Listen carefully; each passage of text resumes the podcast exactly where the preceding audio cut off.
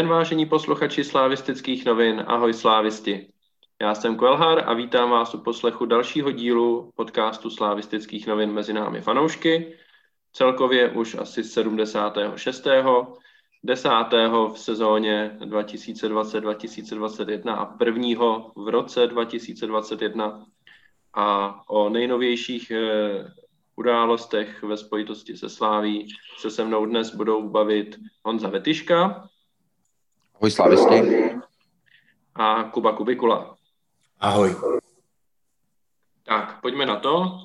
Od posledního e, našeho povídání se toho stalo hodně, protože jsme se naposledy slyšeli ještě před Vánoci. A od té doby Slávia porazila Bohemku 2-1, porazila Plzeň 1-0 venku, ale to bylo ještě e, v minulém roce a tomu už se dnes e, věnovat nebudeme. Pak byla kratoučká přestávka, byly Vánoce a po Vánocích jsme zjistili, že eh, hromada lidí v klubu má covid a proto nemůže absolvovat eh, přípravu. Slávisté neodletěli eh, do Portugalska, jak původně bylo plánováno a připravovali se, připravovali se v Praze, kde to taky nebylo úplně ideální, protože hodně lidí z realizačního týmu, včetně trenéra Trpišovského, taky bylo nemocných a trénoval vedli tréninku, tréninky tak nějak na dálku. Takže celý to bylo zahalený tajemstvím, v jaký formě a s jakými eh, fotbalisty vlastně Slávia nastoupí do prvního soutěžního zápasu v roce 2021. Slávia neabsolvovala ani žádný přípravný zápas eh, oproti původním plánům, kdy měla odehrát nějaké dva zápasy právě v Portugalsku.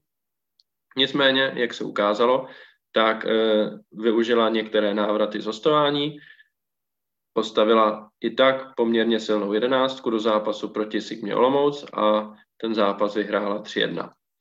Tak eh, když bych začal tím přípravným obdobím a tí, tím, co vlastně eh, si Slávia prožila a jak velký problém to podle vás byl, tak Honzo, jak ty jsi to viděl? Je velký problém pro klub, jako je Slávia, když si naplánuje soustředění v Portugalsku a nakonec tam neodletí a místo toho se týden a půl nebo téměř dva týdny připravuje na Strahově? Mě předtím, než odpovím na tohle z hlediska, řeknu třeba sportovního, tak bych ještě trošku navázal na to, co si říkala, možná spíš dotazem, jestli já něco nepřehlížím. Ty informace o tom, kdo z realizačního týmu, kolik, jakých hráčů, na jak dlouho, kdo byl třeba jenom v izolaci, teda kdo byl v izolaci z důvodu nemoci, kdo byl třeba jenom v karanténě, ty nikde veřejný nebyly, že jo? To nevíme vlastně, to se jenom jako dohadujeme, chápu to dobře. No, já to chápu tak, že z velké části se dohadujeme, z nějaký střípky se dají pozbírat z různých rozhovorů hráčů, takže třeba o trenéru Trpišovským asi to víme, že jo, myslím, že to i trenér sám říkal, že, že byl nemocný a že nějaké tréninky nevedl, takže z toho usuzuju já aspoň. Jasně, pro mě to má dvě roviny. Ta, ta první teda vlastně o tom, že Eh, hodně sleduju Premier League, eh, ten covid tu teďka s náma je, je to prostě jako samozřejmě ovlivňuje to prakticky tréninkový procesy, zápasy, všechno. Trošku mi jako nevoní, nebo ani, ani se mi nechci říct, že vadí, ale je mi tak jako zvláštní, jak tomu přistupujeme v Čechách, jak je to jako zabalený do těch různých tajemství a podobně sám to vlastně použil, že to, i to slovo tajemství, že to bylo jako takovým jako zabalenou velkou neznámou. Mně by se docela líbilo, kdyby se v tomhle jako transparentně nic informovalo, jo? že bychom se nemuseli prostě různě jako dohadovat. Na druhou stranu chápu nějaký osobní citlivý data a tak dále, ale třeba se mi moc líbil, k tomu se pak třeba dostaneme otevřenost, jakou popisoval třeba v rozhovoru na iDnes Ondra Kolář, prostě ten průběh, kde se nakazil, jak nakazil, koho nakazil on. Myslím si, že jakoby by to nebylo na škodu. A to vlastně souvisí s tím sportovním, protože když teďka budeme komentovat, tak víme, tušíme, že jeden trenér, možná čtyři trenéři nějak na dálku vlastně co chcem komentovat, že, jo? Jako, že nebyli u toho týmu, nebo ne, nebyl jeden den, nebyl týden, nebyl 14 dní. Komplikace to určitě je, komplikace je celý tohle období. Uh, no, možná už ani jako se nedá říkat období, když to trvá skoro rok, to už můžeme začít říkat, komplikace, komplikací je celá tahle doba, že jo. Ale Eh, nemyslím si, že by to bylo tak hrozný, to neodletění do soustředění, jako by to bylo, kdyby byla klasická zimní příprava. Tím, že podle mě jako byla relativně krátká pauza a eh, vlastně se stejně potřebuješ připravovat už spíš v rámci mikrocyklu směrem k těm zápasům, k těm mistrákům, co tě čekají. Nemůžeš stejně trénovat vysloveně, řeknu, jako každý den, třífázově a podobně, protože to bys prostě jako by ty hráče odvařil. Zároveň ten tým už se nějakým způsobem zná, ty soustřední spolu různě absolvoval. Tak to není asi tak hrozný, jak to může vypadat. Mnohem horší mi přijde nebo větší komplikací jsou stavy těch hráčů, protože právě přesně nevíme, takže to nemůžu komentovat konkrétně, kdo si tím covidem prošel, kdo měl jaký průběh. Jsem absolutně přesvědčený, že i v tom, řekněme, bezpříznakovém průběhu s informací, který mám, se nevracíš prostě stoprocentní. Jako, ať už to jsou data, které jsou zveřejněny v médiích, tak mám informace od nějakých sportovců, fotbalistů, úplně nejkonkrétnější, můžu říct třeba kamaráda, který běhá maratony, to myslím jako dlouhodobě, to znamená, má velkou vytrvalost, eh, prodělal covid jako řekněme střední chřipku a zadechá se po dvou měsících od covidu, když prostě vyjde kopec. Jo. To, to znamená, že to ovlivnění toho výkonu toho fotbalisty nebo i toho nasazení v tréninkovém procesu může být víc ta nemoc. No. Takže jako ten, ten můj názor je jako z několika úhlů pohledu. Jeden úhel pohledu je, že bych rád větší informovanost, další úhel pohledu, že snad to není taková tragédie z hlediska toho, že se místo v Portugalsku trénovalo v Čechách. Větším problém vidím, že ten tým nebyl pohromadě a že u něj nebyli ty trenéři. Kubo, kdybys měl navázat, tak eh, jak ty to vidíš? Tak já bych to spíš asi doplnil, Honzu, protože eh, když vezmu, ty sportovní, vezmu tu sportovní stránku, příprava na zápasy společná a podobně a taktický uh, zkoušení různých věcí, tak uh, i z vlastní zkušenosti každý víme, že prostě na to soustředění se ten člověk těší, takže bych to zase trošku otočil na tu partu, na tu nějakou, nějakou tu soudržnost, protože tam přišlo pár relativně nových tváří nebo novějších tváří z hostování a já si myslím, že i v této době je to takový příjemná změna, pokud prostě je tam nějaká socializace toho týmu a jedou spolu do Portugalska. I co si pamatujeme historicky ty videa, co Michal Bíček pouští ze soustřední, tak prostě to funguje zábavný jak pro ty uh, diváky nás, tak určitě uvnitř toho týmu, takže tohle tam cítím jako, že, že utvrzuje nějakým tím stylem tým a další věci, a to je to důležitější, to je to sportovní, sportovní trénování na, na, na ten výkon uh, jarní co jsem tak pochopil, tak vlastně všechno se orientovalo tak nějak na ten, eh, na ten dvojsouboj s Lestrem. Možná paradoxně na Strahově je to víc blízký Lestru než, eh, než Portugalsku, takže třeba nám to pomůže. Nicméně uh, souhlasím s Honzou prostě ve všem. Jenom teda musím říct, že Anglie v tom oznamování, že to není úplně tak jako o tom covidu samotném, jako spíš jako dlouhodobě, kdy Anglie se nepletu oznamuje všechny zranění Eh, které jsou vážnější, nebo taky dokonce oznamuje, kde a jak je eh, zraněný ten jednotlivý fotbalista, takže tam už je prostě ta kultura eh, toho zveřejňování zranění platů a všeho trošku jinde.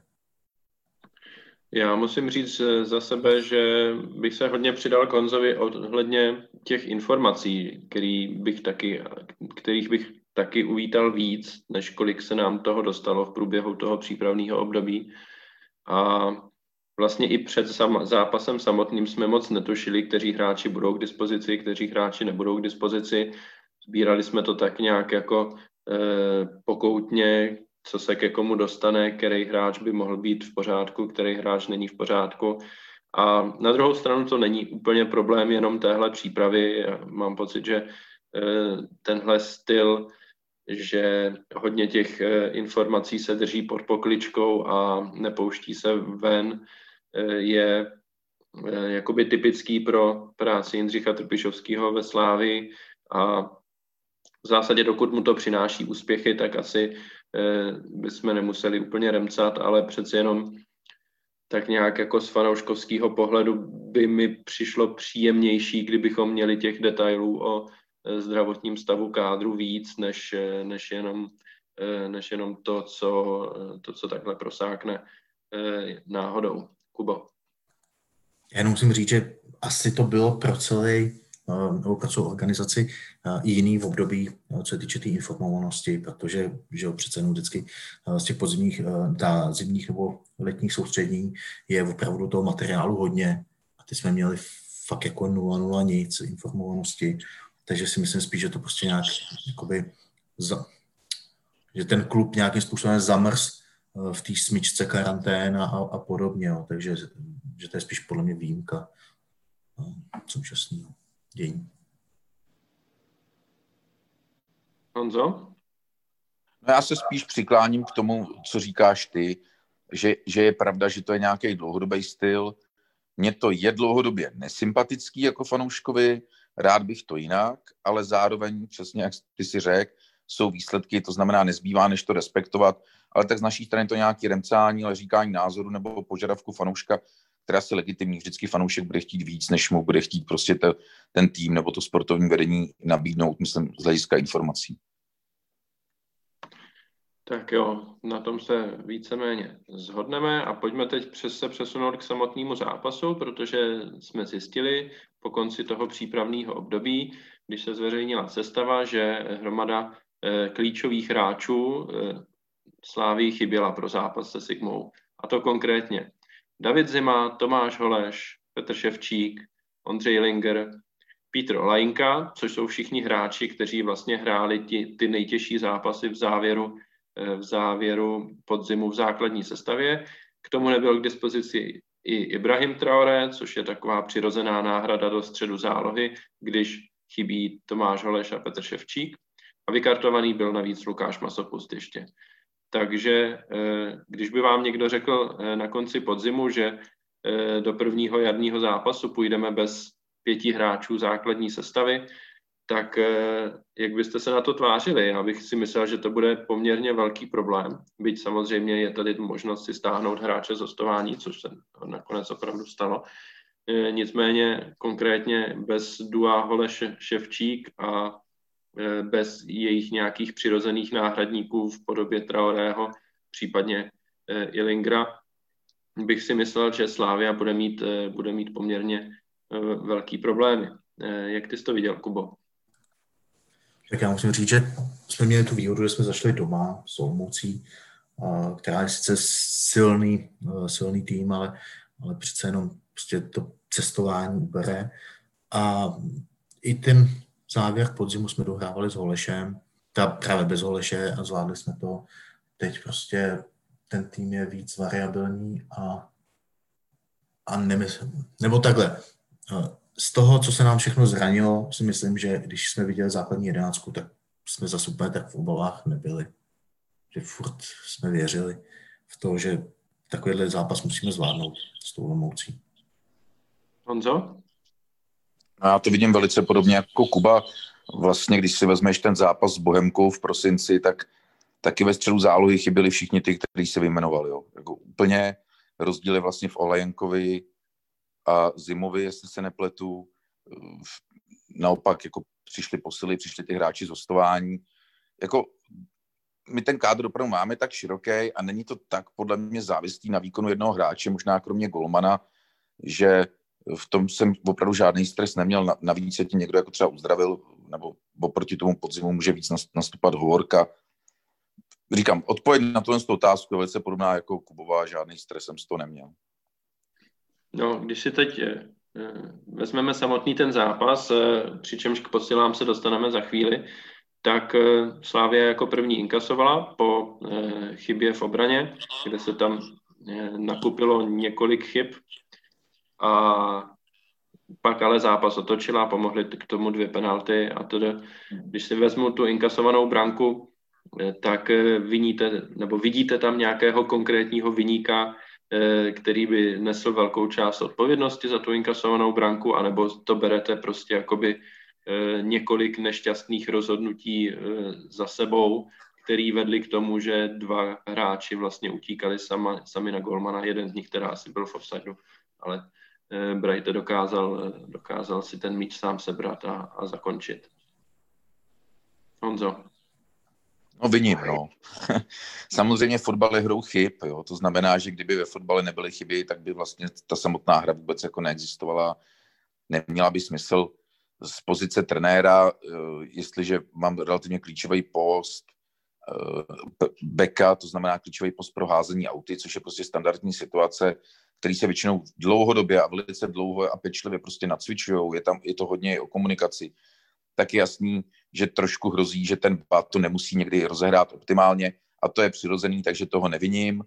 Eh, to sklepnutí zpátky už bylo kapánek jako do špeka, i to prohrání toho souboje, ale osobně, osobně jako souhlasím s tím, že tam je řetězení nějakých chyb, ale kdybych ji někomu vyčítal, tak ji vyčítám určitě Hovorkovi, protože vlastně zkušený stoper, uh, zkušený stoper nemůže podle mě, on trošku v pozápasovém rozhovoru z této otázky bruslil i trenér Trpišovský, protože ho nechtěl podle mě jako sejmout, jo, veřejně, ale podle mě takovouhle chybu prostě zkušený stoper udělat nemůže, podle mě v tu chvíli prostě se neovládá, eh, je vyblázněný svým stylem, udělal stejnou chybu i proti Pardubicem, je to úplně stejná chyba, jo, je to opravdu jako, jako poslední hráč na zem, to je prostě pro mě je to jako, a teď to nesmím obecně na hovorku, řeknu to obecně, jakýkoliv stoper, když tohle udělá, tak je to prostě špatný odhadnutí situace, eh, často to bývá alibismus a eh, jako, já jako trenér bych to svým stoperovi velice vytknul a nechtěl bych, aby se takhle moji stopeři chovali. No, no já úplně jenom na začátek chci říct, že většinou po přípravě máme zápas dva, kdy to stojí úplně za, eh, za nic a teď jsme měli v podstatě nějakých 30 minut, jo, takže za to dobrý, ale během těch 30 minut jsme nasekli tuhle chybu která byla fakt souhra několika nešťastných událostí v jeden moment. Já bych hodně teda, nebo takhle, víc bych to těžiště té chyby nebo toho gólu viděl v tým rozehrání toho vlastního autu na vlastní půlce a, a ty ztráty v tom souboji, než pak uh, samotný zákrok hovorky, kde se asi shodneme, že, že jít na zem byla hloupost v tu chvíli, byť teda ten odraz toho míče po skluzu byl prostě minimál, nebo ta šance byla prostě, že se takhle odrazí minimální, ale to je jedno. Na zem jít neměl. Na druhou stranu musím říct, že prostě i ten stoper, kdy my to hrajeme relativně na riziko vzadu, tak asi nečekal, že ztratíme vlastní aut. Takže tam dobíhal pozdě, dobíhal tam jako poslední, poslední takže bych ho trošku z toho vyvinil. No. Eh, teď, když se dostaneme k našim brankám naopak, tak eh, vlastně dvě z nich nebo Honza se tady hlásí ještě, tak ještě chce něco dodat?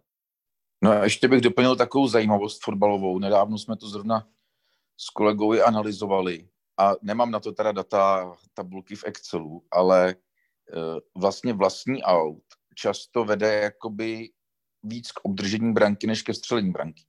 Jo. To vlastně taková jakoby nešťastná standardní situace, která samozřejmě jako velice často ti vytváří pocit, že máš míč, ale dobře připravený soupeři, který je na, tvoje, na tuhle tvoji standardní situaci připravený. Já si myslím, že Olmouc tady byla jakoby dobře připravená. Nebyl to zrovna případ tohohle autu, protože my je častěji spíš házíme na střed někam do běhu. Bato, Bato rozehrál skoro spíš jako netradičně jo, pro nás. A takže to není případ tohle z toho gólu. Ale jakoby platí, že prostě vlastně ty vlastní auty paradoxně bývají často, nechci říct nevýhodou, protože pořád jsi v tom držení toho míče, ale něco, co vede prostě třeba k šanci soupeře. No, já si myslím, že teď si zavařil na jeden Excel tyho na Twitteru a očekávají zítra odpovědi. No, ale mi to přijde jako taky jakoby v souladu s tím, co, co vidím, hm, že v hazování na vlastní polovině eh, často prostě ty týmy Eh, řešejí tím, že to hodí co nejdál dopředu, ať ten balón je co nejdál od vlastního pokutového území a je to prostě hozený do souboje a tam je to jako pade na pade, kdo se k tomu míčí nakonec dostane. Takže jako cíl je dostat ten balón vlastně nejdál od vlastní brány bez ohledu na to, že je velká šance, že se ztratí, eh, ztratí to držení toho míče. Já jsem v jedné nejmenované soutěži první liga žen uh, vedl tým nejmenovanou Duklu a tam jsme dokonce v jednu chvíli tak řešili problém ztrát vlastního autu, že jsme si na to vymysleli po dohodě prostě přesně jako nejenom hodit to tak, aby bylo co nejvíc našich hráčů za balónem, ale my jsme si dali pro pár zápasů strategii proházíme se kruhu, jo. to znamená házeli jsme to do souboje prostě půl metru od liny, který jsme částečně umyslně prohrávali, aby z toho byl další aut. Nutno podotknout, že to fungovalo, ale to neříkám, že bych to doporučoval Slávy do první ligy chlapů. Jasný, a dokážu si představit, že eh, tohle může eh, být docela zajímavá strategie. A konec konců si myslím, že eh, mnozí z fanoušků to v nějakým, v některým ze zápasů i mužů viděli, že prostě strategie proházet se až na polovinu soupeře, ne, nevím třeba jestli přímo k rohu, ale rozhodně blíž k vápnu eh, může být poměrně účinná. No a pojďme teďka teda eh, k těm střeleným brankám Slávě.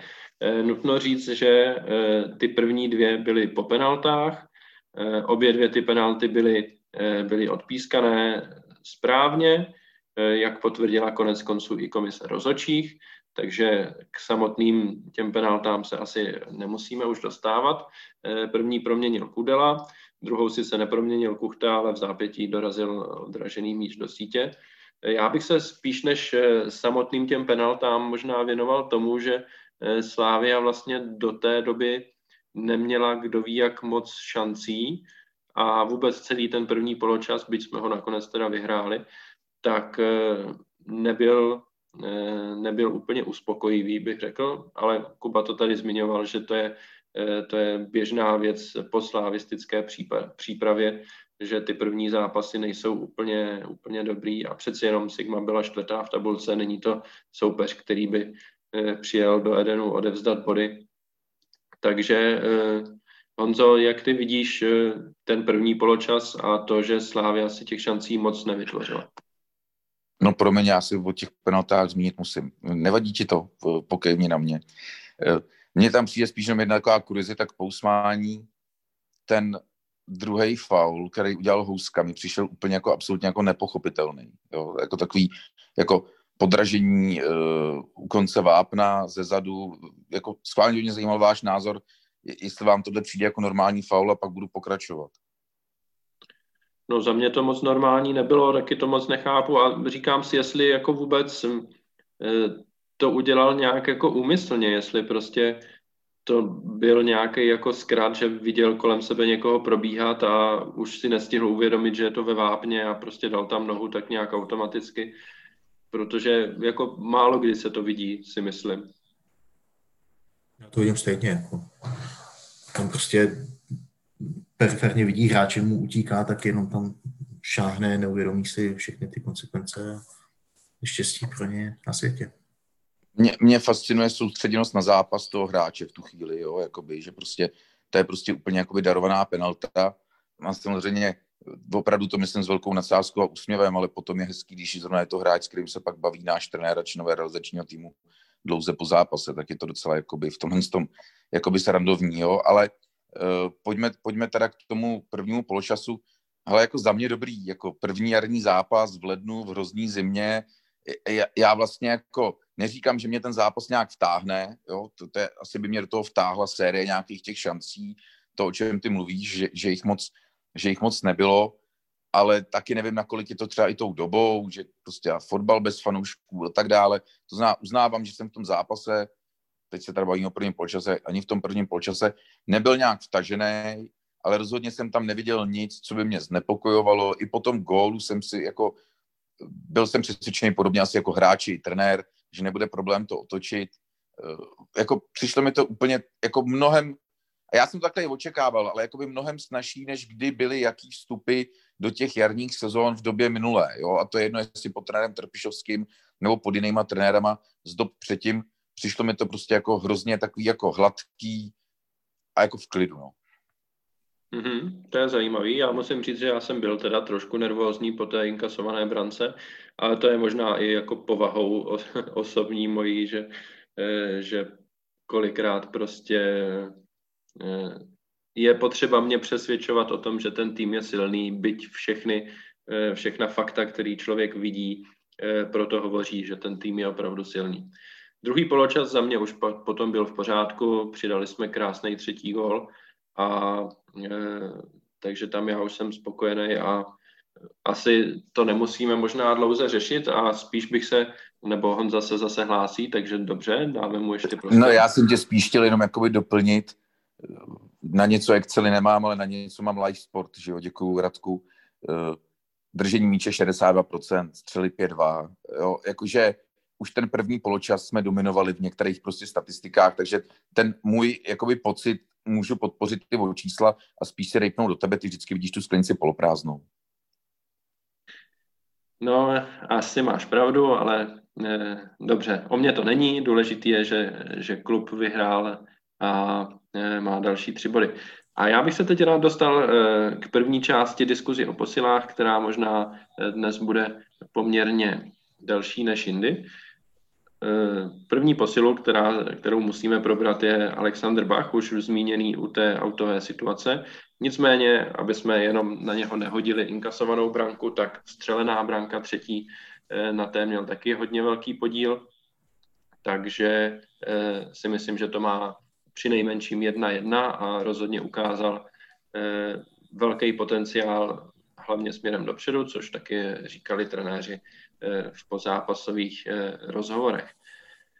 Když si vezmete samotný fakt e, příchodu, že do České ligy, do Slávie přichází hráč z dánské ligy, byť ne samozřejmě z největšího dánského klubu, ale řekněme z lepšího středu, má 23 let, má kariéru před sebou, chce se zlepšovat a tvrdí po přestupu do Slávie, že si vybral právě Slávy proto, že hraje stylem, který se mu líbí, který si myslí, že mu bude vyhovovat, který mu pomůže se zlepšit tak eh, já musím říct, že nepamatuju, kdyby do Slávie přišel hráč takového kalibru, eh, ani ne jako současné výkonnosti, jako spíš nějakého potenciálu ze západní Evropy a s tím, že prostě tady vidí příležitost se zlepšit.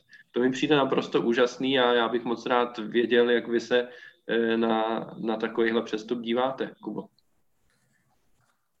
Ale za mě jedině jako samý superlativa, protože vzít si ze západní Evropy hráče, který ho popisuješ, když ho chceš a fakt ho získáš, že i ten hráč chce a získáš ho za podle mě skvělou cenu, jo, když si vezmi některé přestupy v posledních letech.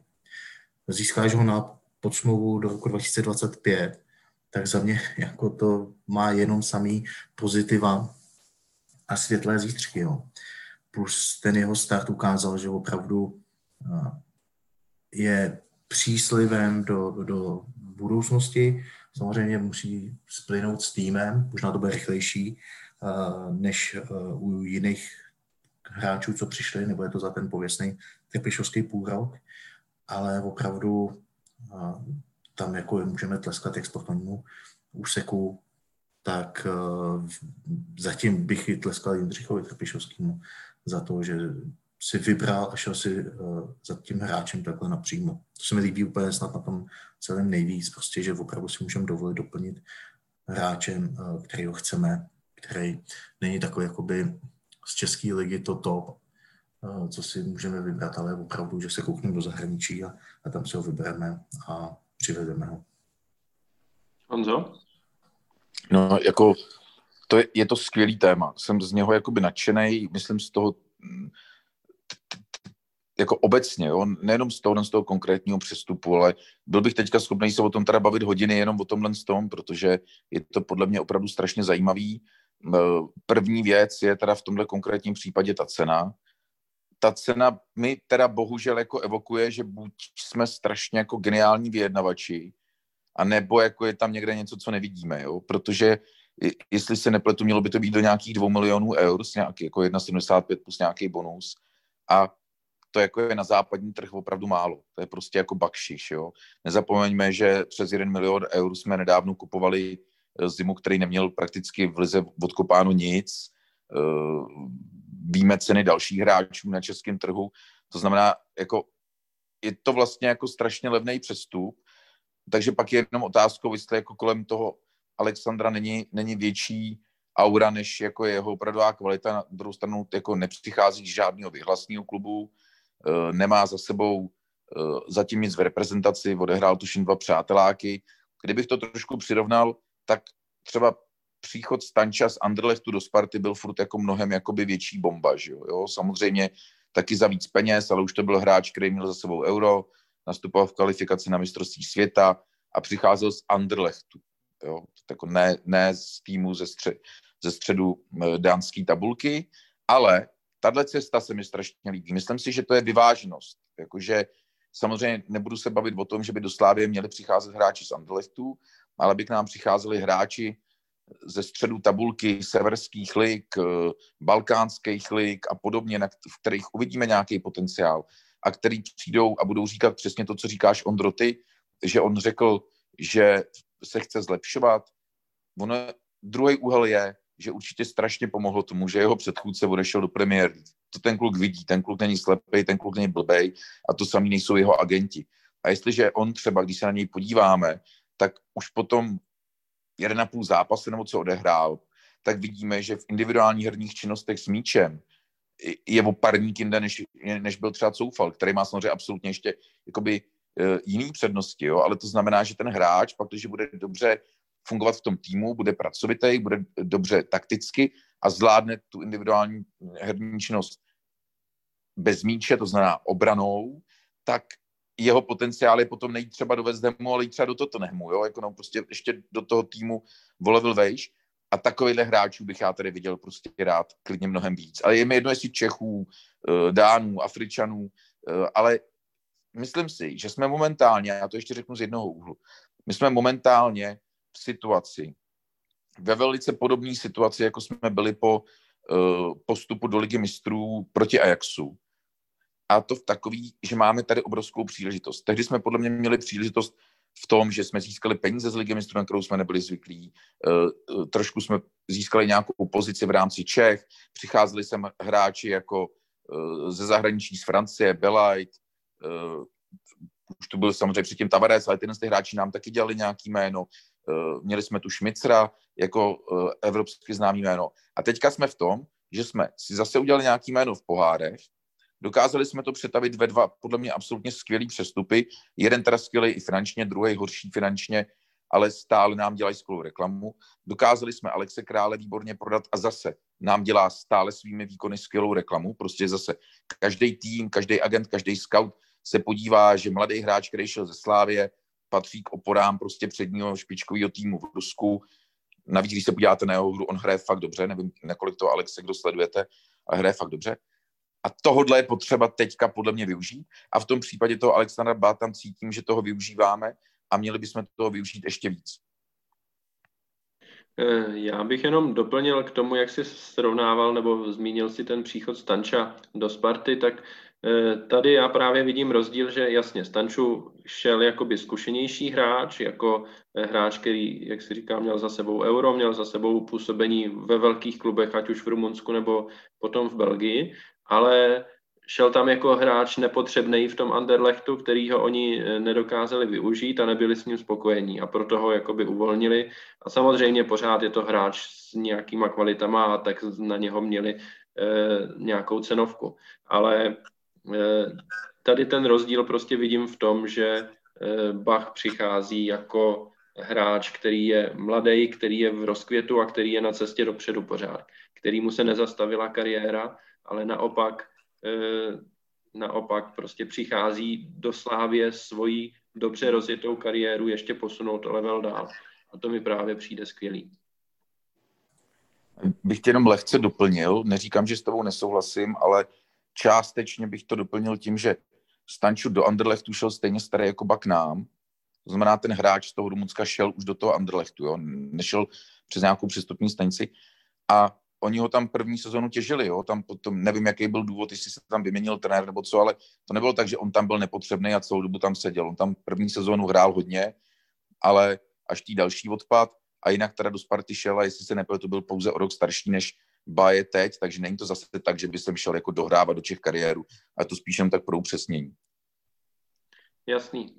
E, každopádně teda všichni jsme nadšení, že takový hráč přichází a e, různými způsoby jsme, e, jsme tady vyjádřili naše nadšení.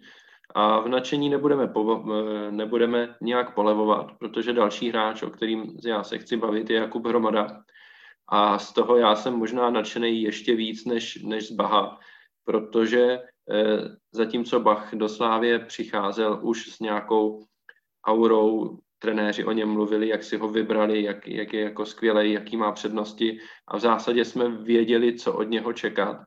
Tak eh, Hromada je ve Slávi tři roky, tuším, nebo tři a půl roku možná. Eh, má za Slávy jakoby minimum zápasů.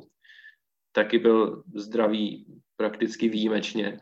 Spíš pravidlem bylo, že, že byl zraněný. A teď má za sebou dobrý půl rok v Liberci a přichází do Slávie, aby to přišel konečně zúročit. Nastoupí v zápase, kdy já si vlastně nepamatuju, jestli v létě Hromada vůbec byl jakoby v přípravě se Sláví. Jasně pod Trpišovským určitě nějakou přípravu absolvoval, takže s tím nějakým základním schématem hry je seznámený. E, nicméně prostě přijde, naskočí po dvou týdnech zimní přípravy do základní sestavy a je jedním z nejlepších hráčů na trávníku. A pak přijde o tři dny později další zápas proti Dukle, ke kterému se dostaneme později a zase je jedním z nejlepších hráčů, střelí navíc branku. E, to je jedna věc. Druhá věc, já a jak jsem zjistil na Twitteru, tak možná neúplně, eh, neúplně správně jsem měl hromadu zařazenýho jako kandidáta na defenzivního záložníka. A to je prakticky od doby, co do Slávě přišel, tak jsem ho považoval za hráče, který bude hrát něco jako Souček, případně aktuálně něco jako Holeš.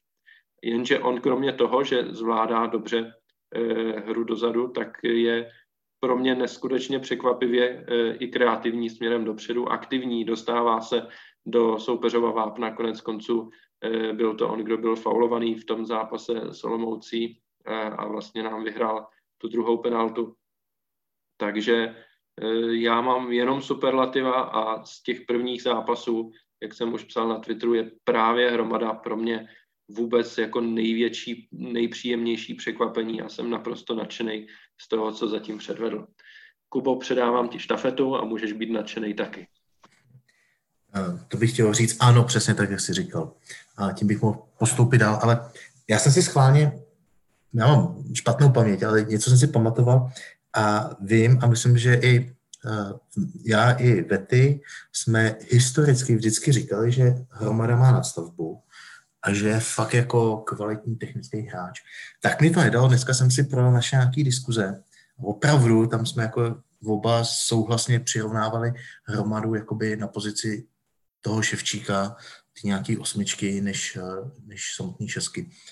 Já si myslím, že u něj je to opravdu všechno jenom o tom, o tom zdraví.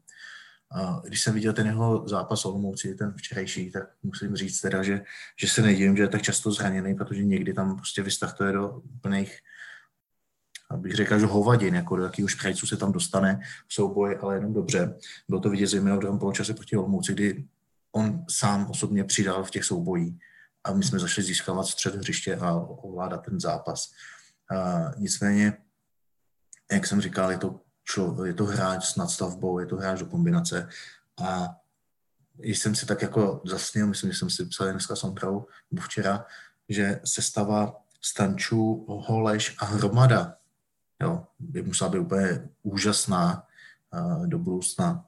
Stejně tak jako samozřejmě i se Ševčíkem to nikdo nepodepisuje, ale uh, mít vykrytýho Ševčíka hromadou mi přijde prostě uh, fantastický. Honzo? Jak je mým zvykem, vezmu to z více úhlů pohledu.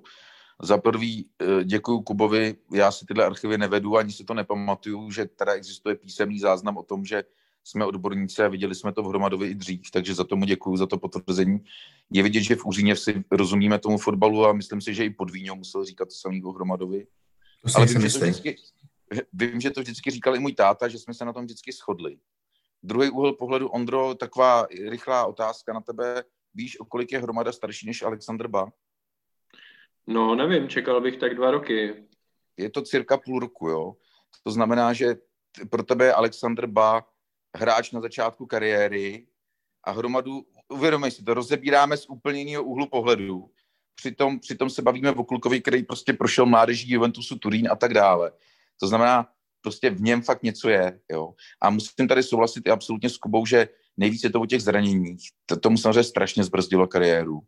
E, strašně se bojím o něj, úplně stejně jako Kuba, vlítává tam do toho a podobně, ale je to tím jeho zápalem prostě pro hru a vlastně ve spoustě věcech je to podobný typ toho Ševčíka. Myslím si, že je chytřejší, jakože líp vidí fotbal, jo, jakoby, nebo jak to říct. A prostě do té naší zálohy mi opravdu strašně, strašně sedí. Já tomu klukovi fandím od jak živa, že jo, všichni sledujeme jeho paní eh, gurmánku eh, na Instagramu, teďka očekávají dítě, že? takže to přejeme všechno nejlepší, ale každopádně pro mě to opravdu, to vždycky byl hráč budoucnosti a právě paradoxně jako tím, že vím, že furt je fakt hodně mladý, jo, že jako prostě on ještě má té slávy moc rád a hlavně je vidět, nevím, jestli jste viděli na sociálních sítích, jako jeho reakce, ať už z přípravy, když sdílel něco jako potom, když byl v přípravě ve Slávi, nebo po těch prvních zápasech, ten kluk je jako rád. Jo? On je nadšený, on je prostě připravený odevzdát té slávy maximum a pro mě je to opravdu a velice pozitivní ukaz, že se potvrdilo to, co si o něm myslím dlouhodobě. Na druhou stranu se to zatím potvrdilo samozřejmě eh, pouze ve dvou zápasech a není to pro mě žádný překvapení. Tak jo, tak eh, já myslím, že eh, část, kde se věnujeme zápasu se Sigmou, můžeme pomalu ukončit a naše povídání o posilách přesuneme do části věnující se zápasu s Duklou, který, který Slávia taky vyhrála, protože tam se představili další posily.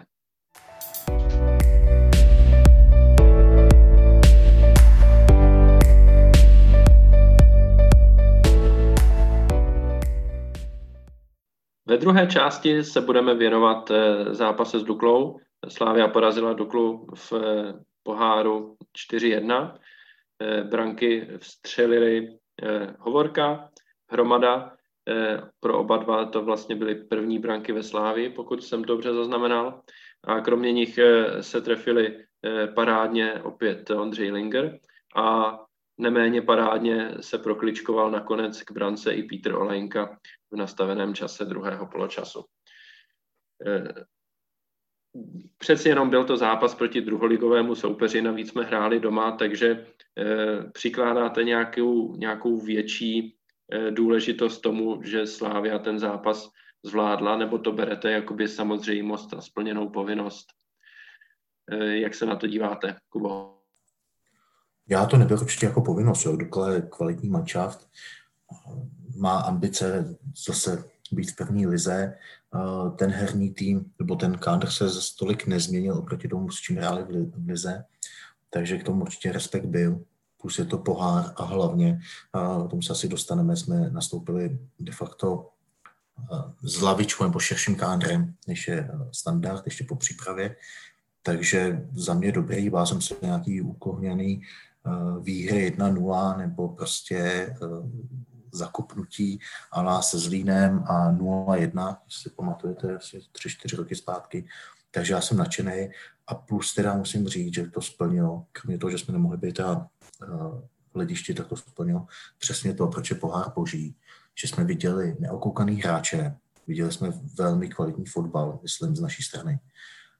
taky tomu pomohlo to, že Dukla teda není žádná FC Betonářka, ale vždycky poslední roky chce hrát fotbal, takže nám to hodně pomohlo. A já, mě jenom mrzí, že jsem to koukal eh, chvilku, bohužel jsem měl videokolo, takže jsem to měl vedle na, na tabletu, tak jsem to dokoukával až večer, ale i přesto jsem si to fakt jako užil. Byl to takový ten fotbal, kdy člověk jako, nevím, těch, vždycky, když je, čekám takovýhle fotbal, tak je to hrůza. No, ale o to víc mám radost, jo, když se to fakt splní a je to přesně ten fotbal, když si člověk chce dát jedno, dvě piva, klobásu a, a užít si prostě každý ten gol, každou tu přihrávku a akci. To je za mě super. A nebylo to, automat, nebylo to nic, co bych jako a nic, co bych bral automaticky, že takhle musíme vyhrát. Honzo, jak ty jsi to viděl? No, začnu, začnu omluvou posluchačům a tobě. Ten ten hromada je o rok a půl a ne o půl roku, ale jako samozřejmě na principu to nic nemění, ale trošku jsem si blbě přepočítal předtím v hlavě ročníky a měsíce, takže omluva, ale stále je to prostě velmi mladý hráč. E, za druhý trošku si jako troufnu z hlavy opravit Kubu, můžu se opět plést, ale přece jenom tu Duklu tím, že jsem tam trenérsky působil, trošku nakoukanou mám.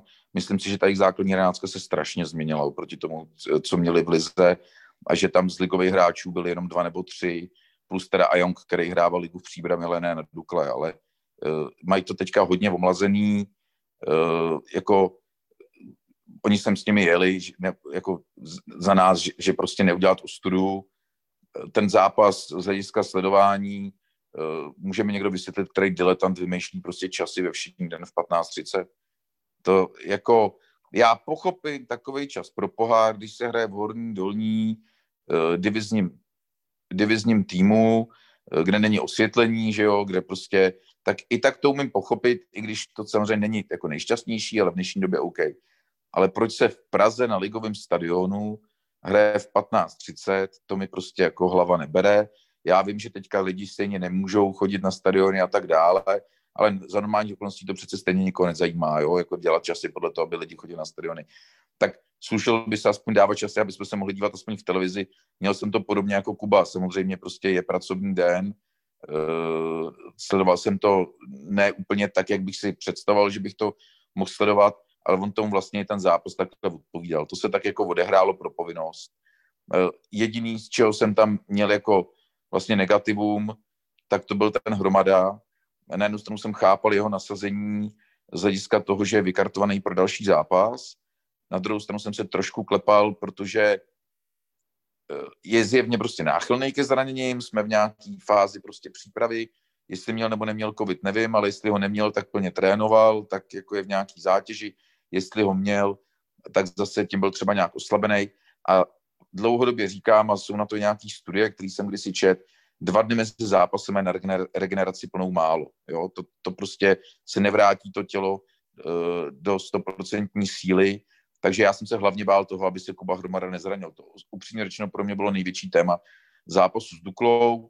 Doufám, že to přežil ve zdraví, protože i tady měl těch pár nebezpečných kontaktů, kde do něčeho vlítnul, srazili se a podobně.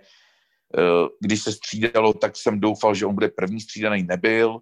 Nevím, jaký jsou v tomhle záměry trenérů. Zase, oni všechno vědějí líp, než my výsledky dělají, nemá smysl je jako kritizovat, ale já v kůži trenéra bych hromadu buď to nepostavil, anebo bych ho postavil na 60 minut max. Jo, ale jinak k tomu zápasu vlastně není co říct. To bylo absolutně hladký a jako v klidu. Tak, eh, zápas jsme probrali a pojďme teď probrat jednotlivý hráče, kteří se nám ukázali po nějaké delší době. Eh, a začal bych od nejmladšího, eh, Michalem Beranem, který si vlastně připsal asi první soutěžní zápas za Slávy. Tak jak se vám líbil? Já musím říct za sebe, že prvních nějakých 20-30 minut jsem byl naprosto nadšený z toho, jak se hýbal, jak chtěl míč, neustále byl někde volnej. Přišlo mi, že spoluhráči ho nenacházeli tak často, jak ho mohli nacházet nevím, jestli je to tím, že prostě ho berou eh, jako pořád mm, jako mladýho hráče, který si musí nějaký ty, nějakou tu svoji pozici v hierarchii toho kádru vydobít.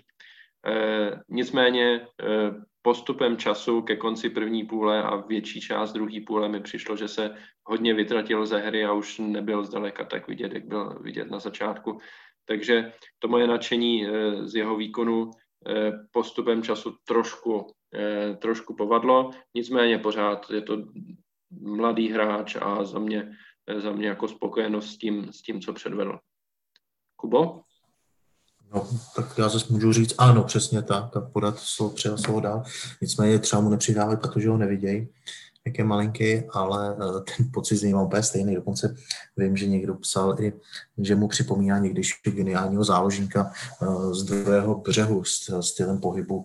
A já byl prvních 30 minut opravdu, to jsem ještě mohl to sledovat naplno a byl jsem naprosto nadšený. Jo. Stejně jak jsem se já vytratil u, toho, u té obrazovky, tak on se pak vytratil toho, na tom hřišti taky, což je, což můžeme si říct, čím to může být, jestli je to tím, že těžiště hry se přesunou jinam, je zase třeba pak byl víc, výrazně víc vidět Linger a další, anebo prostě mu došel dech, jo, už jsem to viděl několikrát, když hrál v Liberci, že prostě po poločase šel dolů, otázka, no. ale jako příslip je to velký a, a kdyby ho srovnal třeba s Patrikem Helebrantem, který taky od nás takhle pár minut zakop, eh, nebo zahrál, tak eh, líbí se mi o dost jako víc, víc dynamičtější, víc si nabízí.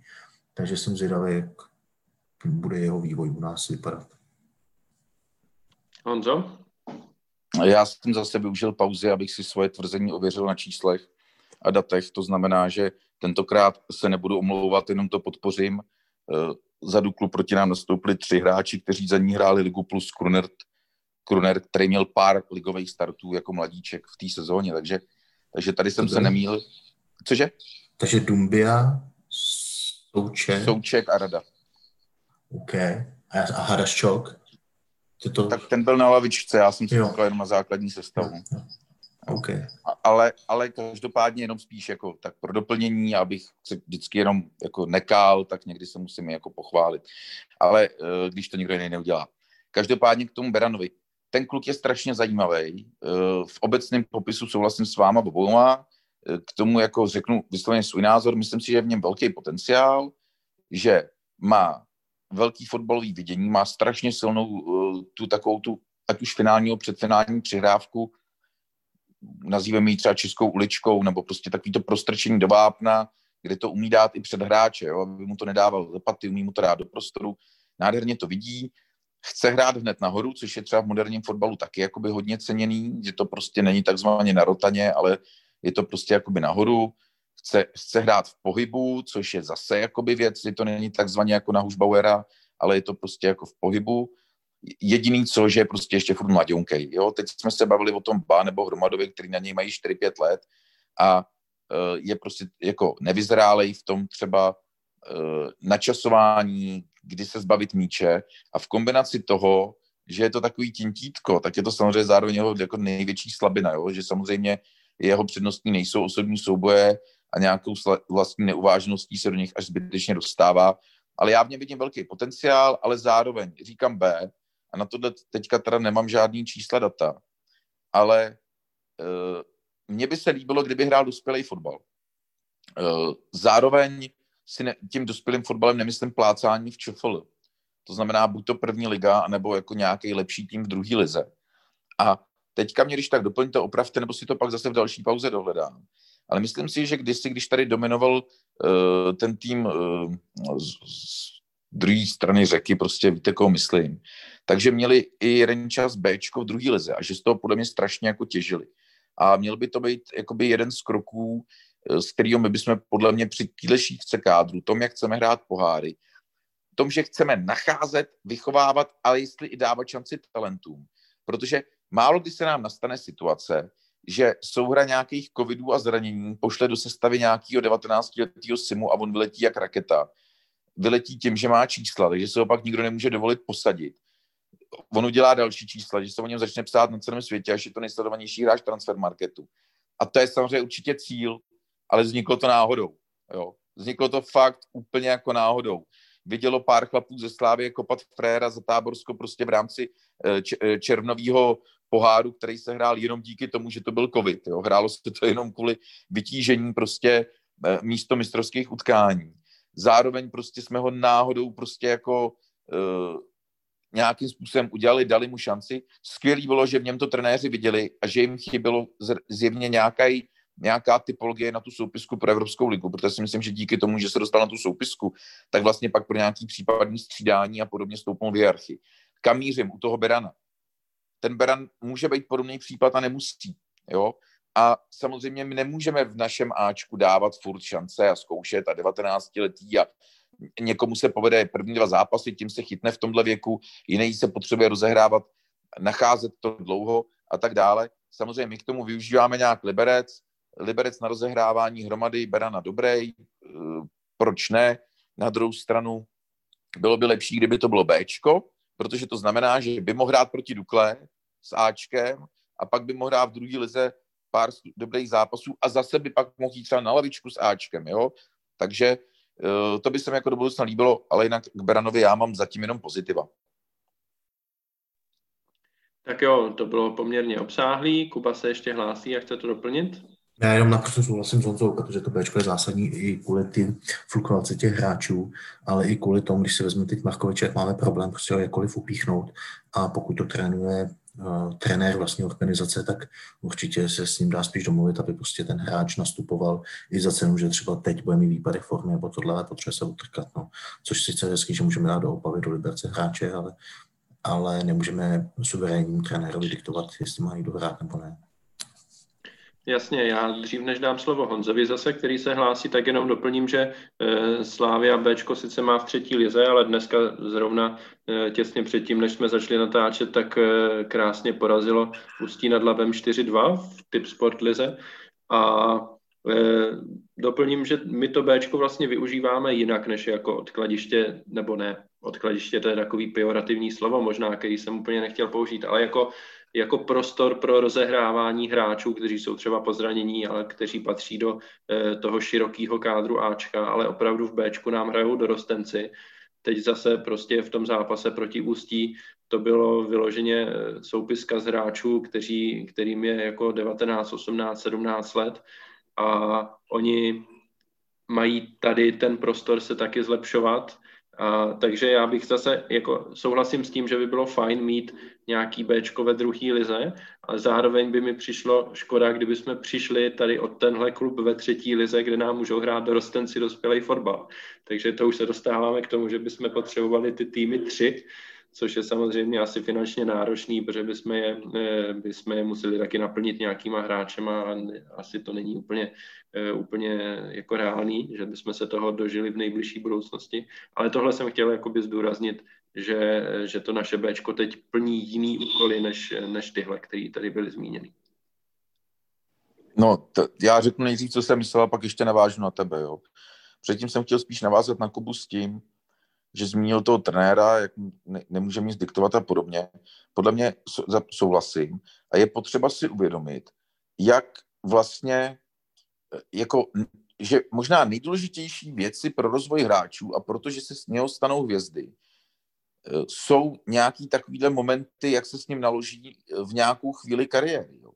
Zase si vezmu ty dva v tuhle chvíli jako nejvíc mediálně sledovaný český fotbalisty Souček Coufal Vezměte si, že prostě Coufala odpravili v Ostravě a pak díky tomu, že ho někdo někam vzal, já tuším Hlučín, nebo kdo teďka to, to, to, to z, z, hlavy, z hlavy nevím, ano. jo, vytáhl si ho prostě Hlučín eh, z, z první A třídy.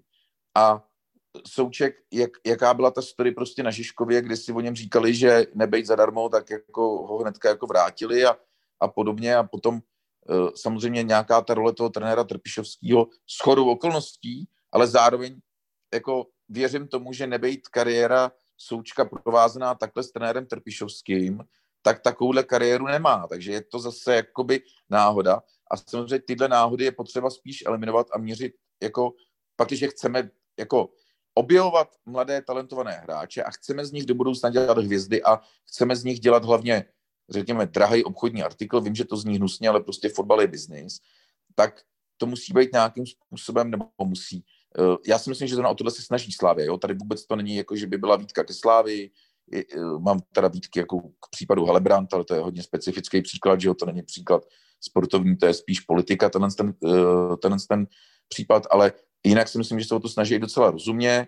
Eh, nebo respektive, že ten cíl, to, co já tady teďka popisuju, že to třeba náš sportovní úsek v čele s Jindrou Trpišovským vidí úplně stejně, jo, jak to je prostě důležitý v těch nějakých fázích těch kariér, stejně tak i dřív o tom mluvil i Nesmar, neodpravit hráče, nehodnotit ho prostě po prvních měsících, eh, dát mu nějaký čas na adaptaci. A za mě by byla jednodušší prostě ve vlastním klubu, na druhou stranu se ten, kdo to zvládne v tom cizím, vys Souček, můžeme říct asi ten Hromada, třeba i ten Beran, když to prostě zvládnou v tom cizím a pak se vrátí, tak o to budou ještě silnější. A teďka Ondro k tobě, k těm dorostencům, no, nevím, no, dorostenci hrá dospělý fotbal, eh, když jsi individuálně tak dobrý dorostenec, že máš na to hrát dospělý fotbal, tak prostě máš na to hrát už i s dospělým týmem. A ne, aby si měl ještě dalších deset spoluhráčů dorostenců, jo.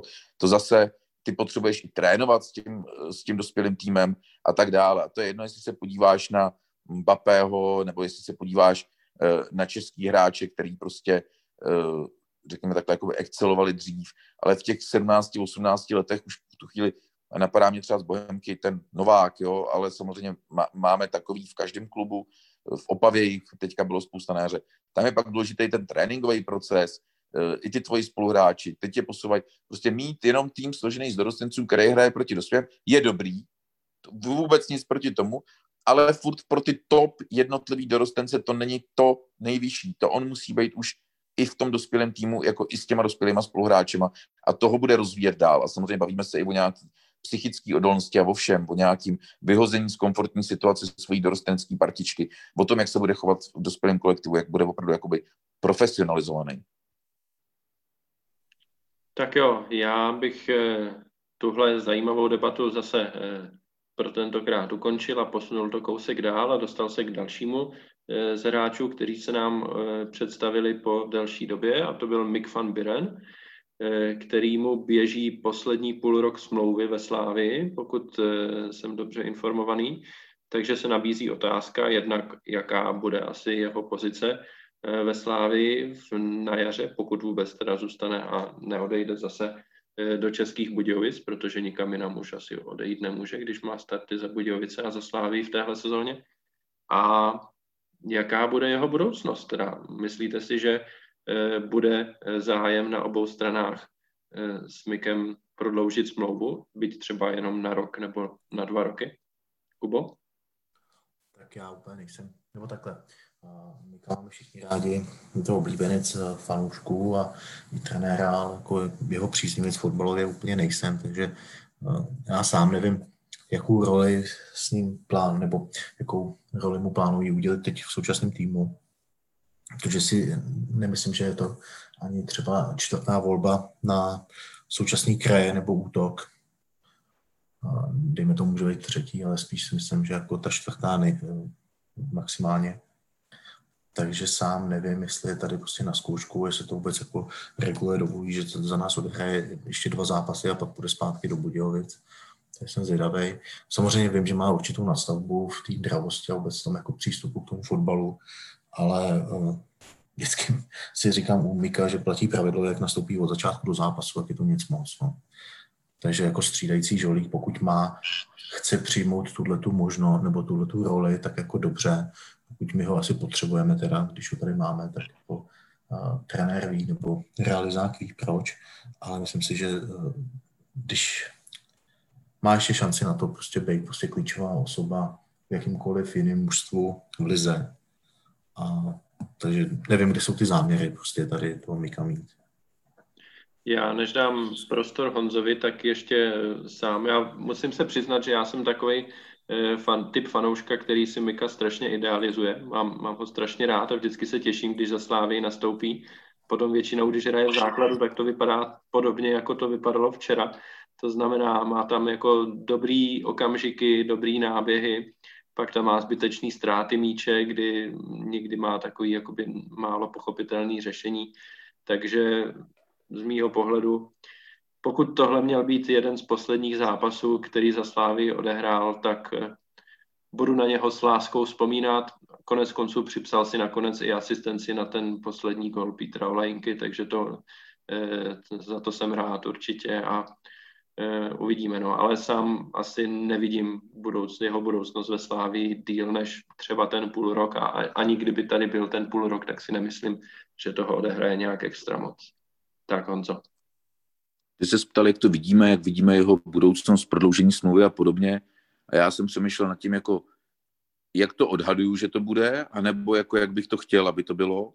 A vlastně i v tom, jak bych to chtěl, nedokážu u, u tohohle hráče uh, si přesvědčivě říct A nebo B sám pro sebe, protože na jednu stranu podepisuju všechno, co jste říkali, nebo zvlášť ty, Ondro, je to pro mě sympatiák, mám se sláví spojen, uh, spojenýho, uh, je to agresivní typ hráče, myslím, z hlediska pohybu a podobně, to znamená, není tam mu jakoby co vytknout. Mně se herně a přínosově třeba líbí víc, než třeba řeknu Standa Tecel, ale jako samozřejmě zase nevím, jaký dostávají prostě úlohy, úlohy od trenérů, ale prostě mě je ten jeho výkon jakoby sympatičtější. Samozřejmě Standa Tecel je ještě sympatičtější jako člověk, to se zrovna bavíme o dvou jako opravdu jako porovnávám dva sympatický hráče, ale navážu i na předešlý téma prostě mladých hráčů a podobně, je s otázkou, jestli by tohle roli třetího, čtvrtého prostě hráče na nějakou pozici nebylo lepší, aby plnil nějaký 19-letý, 18-letý kluk. Za mě určitě bylo, jo, teď myslím jako z hlediska rozvoje klubu, ale jestli trenér řekne, že jeho tady potřebuje kvůli výsledkům, kvůli tomu, aby jsme měli titul a šli co, co nejdál prostě v Evropské lize, tak nám nezbyde, než to prostě respektovat. Jenom k tomu zvedám prostě jakoby ukazovák a říkám, musíme myslet i na tu budoucnost, což si myslím, že dlouhodobě myslíme, ten kádr je relativně mladý, teďka vlastně jednička na ten post 19 letá, ale může brzo odejít, ale jestli je dvojka Mick van Buden v 28, potom 29 letech, jako radši bych, já bych samozřejmě v ideálním světě, když to schrnu, v ideálním světě by v ideální slávě byl vždycky někdo s potenciálem prodeje, že jo? A Mik prostě potenciál prodeje má nula. Prostě buď to si ho jako budeme platit a pošleme ho do Budějovic a možná nám něco přispějí na jeho plát, nebo ho zase na rok podloužíme, ale pochybuju, že ho někdy někam prostě prodáme. To znamená, že v tomhle tom, jako v tom mým ideálním světě by takový hráč v kádru nebyl, ale je mi absolutně jasný, že několik takových hráčů tam prostě vždycky bude, uh, a nebo bude i vysoce platných, teďka třeba například Ondru Kůdelu, jo, abych jako dal ten druhý příklad, ten je samozřejmě taky absolutně neprodejný, nebo ten může odejít maximálně někam jako škodák prostě zadarmo k moři, ale pro mě je to samozřejmě obrovský důležitý uh, hráč, nejenom kádru, ale té základní sestavy. Jenom souhlasím, pokud jako Mik bude jako v úzovkách nosič vody, myslím to pejorativně, ale opravdu jako tam doplním prostě tou zkušeností, tak asi není problém, no. ale obecně nejsem příznivec jako, nebo ne příznivec, prostě fakt nejde ho nemít rád, jo, ale, ale nemyslím si, že, že je klíčový hráč pro náš rozvoj. Tak, když se posuneme dál v našem výčtu posil, tak eh, novým hráčem ve Slávii úplně je Taras Kačeraba, který přišel na přestup eh, z Liberce a co si budeme nalhávat, první zápas proti Dukle se mu zrovna dvakrát nepovedl. Eh, měl tam několik chyb a jedna z nich přišla i při té inkasované brance, která naštěstí už nic neřešila. Tak jak vy vidíte jeho budoucnost, nebo budoucnost, to, s čím vlastně do Slávě přichází, vypadá to, že jeho aktuální, eh, aktuální pozice bude asi jako stoper číslo čtyři, protože eh, ta trojice Kůdela, Hovorka a Zima vypadá to, že bude, eh, bude jakoby jasně před ním. Co myslíte, Honzo?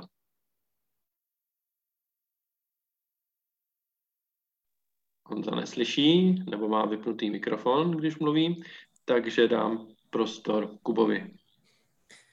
Tak, to je těžký hodnotit po jednom zápasu. Všichni jsme viděli, že jsem ten zápas fakt nepovedl, zejména v prvním poločase. A pak vlastně byl i u toho gólu drženýho. Kdybych to vzal z pozitivní stránky, tak vím, že horší už to moc být nemůže, že se bude zlepšovat. Další věc je, eh, že u něj hodně cením teda jeho rychlost, na to, jak je to kolohnák, tak jeho rychlost eh, mě překvapila i když se to o něm vědělo a viděl jsem pár zápasů v Liberci. A proti tomu prostě určitě nějaká zápětá nervozita a i ta nulová sehranost, protože se jsme trénovali od minulého pondělí, tak, tak chápu, že prostě u toho obránce to bude výrazně víc vidět. A notabene, když ten náš obranný systém je takový, jaký je, často se dostáváme jeden do, na jednoho a podobně, což pak bylo vidět i u toho drženého, že tam propad úplně nesmyslně. Takže ano, nepovedl se mu stát. Já jenom doufám, že, eh, že to bude jenom lepší a furt si eh, myslím, že ta ambice, aby byl čtvrtý stoper, je naprosto v pořádku a nemůžeme se na něj koukat úplně měřítkem prostě eh, teď už zaběhlých stoperů. No. Ale doufám, že se bude zlepšovat, protože takhle katastrofický nebo katastrofický vyhrát jsme 3-1, no. Už 4-1, pardon ale no, je patřil k tomu nejhoršímu na hřišti včera z naší strany. Tak, Honza se nám připojil zpátky, tak eh, co ty a teraz Kačeraba ve včerejším zápase a obecně vůbec eh, jeho pozice ve Slávi? No, je to jako těžký, no. Jeho, jeho řadím do takového toho typu přestupů, který by mě nikdy nenapadl a nikdy by ho neudělal. Takže jako kdybych chtěl dělat teďka fréra chytrýho, tak bych ho viděl jako Lukáše Pokorního, kterýho bych taky nikdy nedělal a a, ale úplně stejně bych nikdy nedělal ani Ondru Kůdelu, jo? to znamená, že jako tohle je vždycky takový ten jako názor fanouška, e, protože může být jakýkoliv trenér, ale když ten tým nevidím, ty hráče neskoumám, neznám záměry, jo, tam jde prostě o to, jako zase jsme zpátky u té komunikace na začátku. Já vlastně nevím, proč jsme jako vyměnili Karafiáta za Kačarabu. Jo? Když se na to budu dívat z pozice zvenku, tak Karafiát se mi líbí víc, mně osobně je univerzálnější, eh, je, je prostě jako techničtější a tak dále. Zároveň už tu s tím týmem i něco absolvoval, to znamená má nějaký prostě náskok a v tu chvíli má jednoznačně jako pro mě větší přidanou hodnotu, protože když pak naskočím z pozice stoper číslo 3 nebo 4 a jsem je to můj první, druhý start, když do tohoto nějakého kačarabu hodím a jsem v tom týmu prostě 14 dní, tak jsem zákonitě prostě jako nervóznější a všechno, než když už jsem v tom týmu prostě půl roku. Předpokládám, že to asi spíš bylo jako obráceně, že s Karafiátem opravdu, že vidějí v něm větší potenciál a potřebují, aby hrál kvalitní soutěž. Ale fakt nevím. Tohle jsme zase u té komunikace, to se tady můžeme jakoby jenom dohadovat. Kačaraba mě ničím nesklamal, ani nenatchnul, tohle jsem prostě od něj čekal. Ehm, jako mně se vždycky v Liberci víc, víc líbil, ať už ten Karafiát nebo je třeba Marák, když tam prostě hrál na té pozici, když museli uh, ve finále i Mikula si toho víc odbránil. U Kačaraby je zajímavý, že to není hráč jako asi s nějakým potenciálem prodeje. My tady asi na ně máme jenom obci, ne? Tam ještě není přestup v tuhle chvíli, to je jenom jakoby předjednaný, ale asi ho nebudeme případně kupovat s tím, že ho někdy někam prodáme. No. Takže zase zpátky na stopera číslo 4 bych si představoval kluka, řeknu věk 22, 23, 24 let, který když se potom případně prosadí nebo bude muset hrát, tak ještě bude třeba prodejnej, a nebo tady bude ještě hodně dlouho let. Takže pro mě, pro mě je tohle to hlavně jako strašně jako neznámý, nevím vůbec, proč k tomu tomu došlo. Eh, je tam spousta aspektů, který mi v tom nesedějí, ale zase se vracím, už jsme to říkali na začátku podcastu, děláme výsledky, není vůbec důvod to kritizovat, je jediný důvod, co máme, je respektovat rozhodnutí sportovního vedení. Jenom doplním, já souhlasím s Honzou, že prostě grafiát se mi líbí i víc, výrazně, nebo i pro naší hru. Ale jak jsem nechal slyšet trenér, tak říkal, že od Kačraby právě si představuje to, co odešlo s Michalem Friedrichem, doslova zmínil, to je prostě uh, hlavičkový souboje a vůbec nějaká dominance ve vzduchu.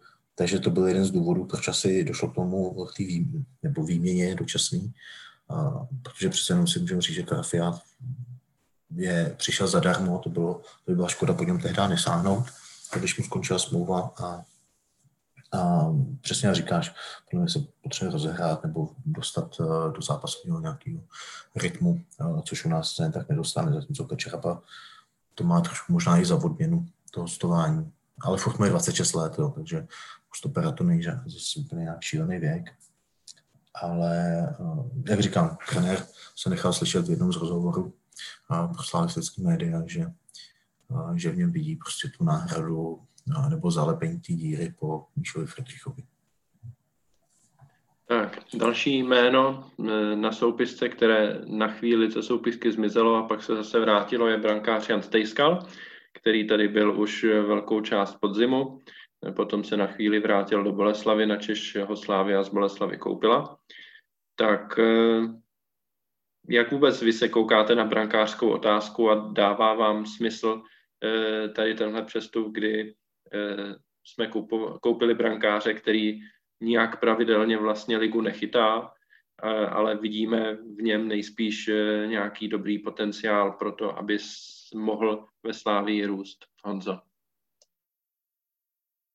No tak hlavně je potřeba zmínit, že jsme absolutně světový unikát, průkopníci, totální pionýři v systému, jak udržet golmana v klubu, jo.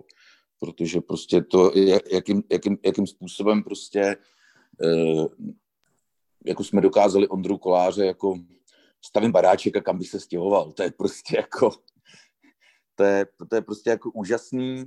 Eh, vzhledem k tomu, jak už jsme tady, myslím, i když jsem to byl zrovna naposled, rozebírali nějak ty ceny golmanů na tom evropském trhu a podobně, tak si ani neříkám, že to je škoda. Já toho koláře z hlediska ani financí prodávat nepotřebuju. Jestli to bude jakoby do důchodu a budeme kolem něj prodávat nějaký ty mladý hráče, jako řekněme útočnější, nebo třeba talentovaný stopery, tak na tom vyděláme mnohem víc, než kdybychom ho jednou prostě prodali někam za těch 10-12 milionů, což tak může být ta cena za ty golmany.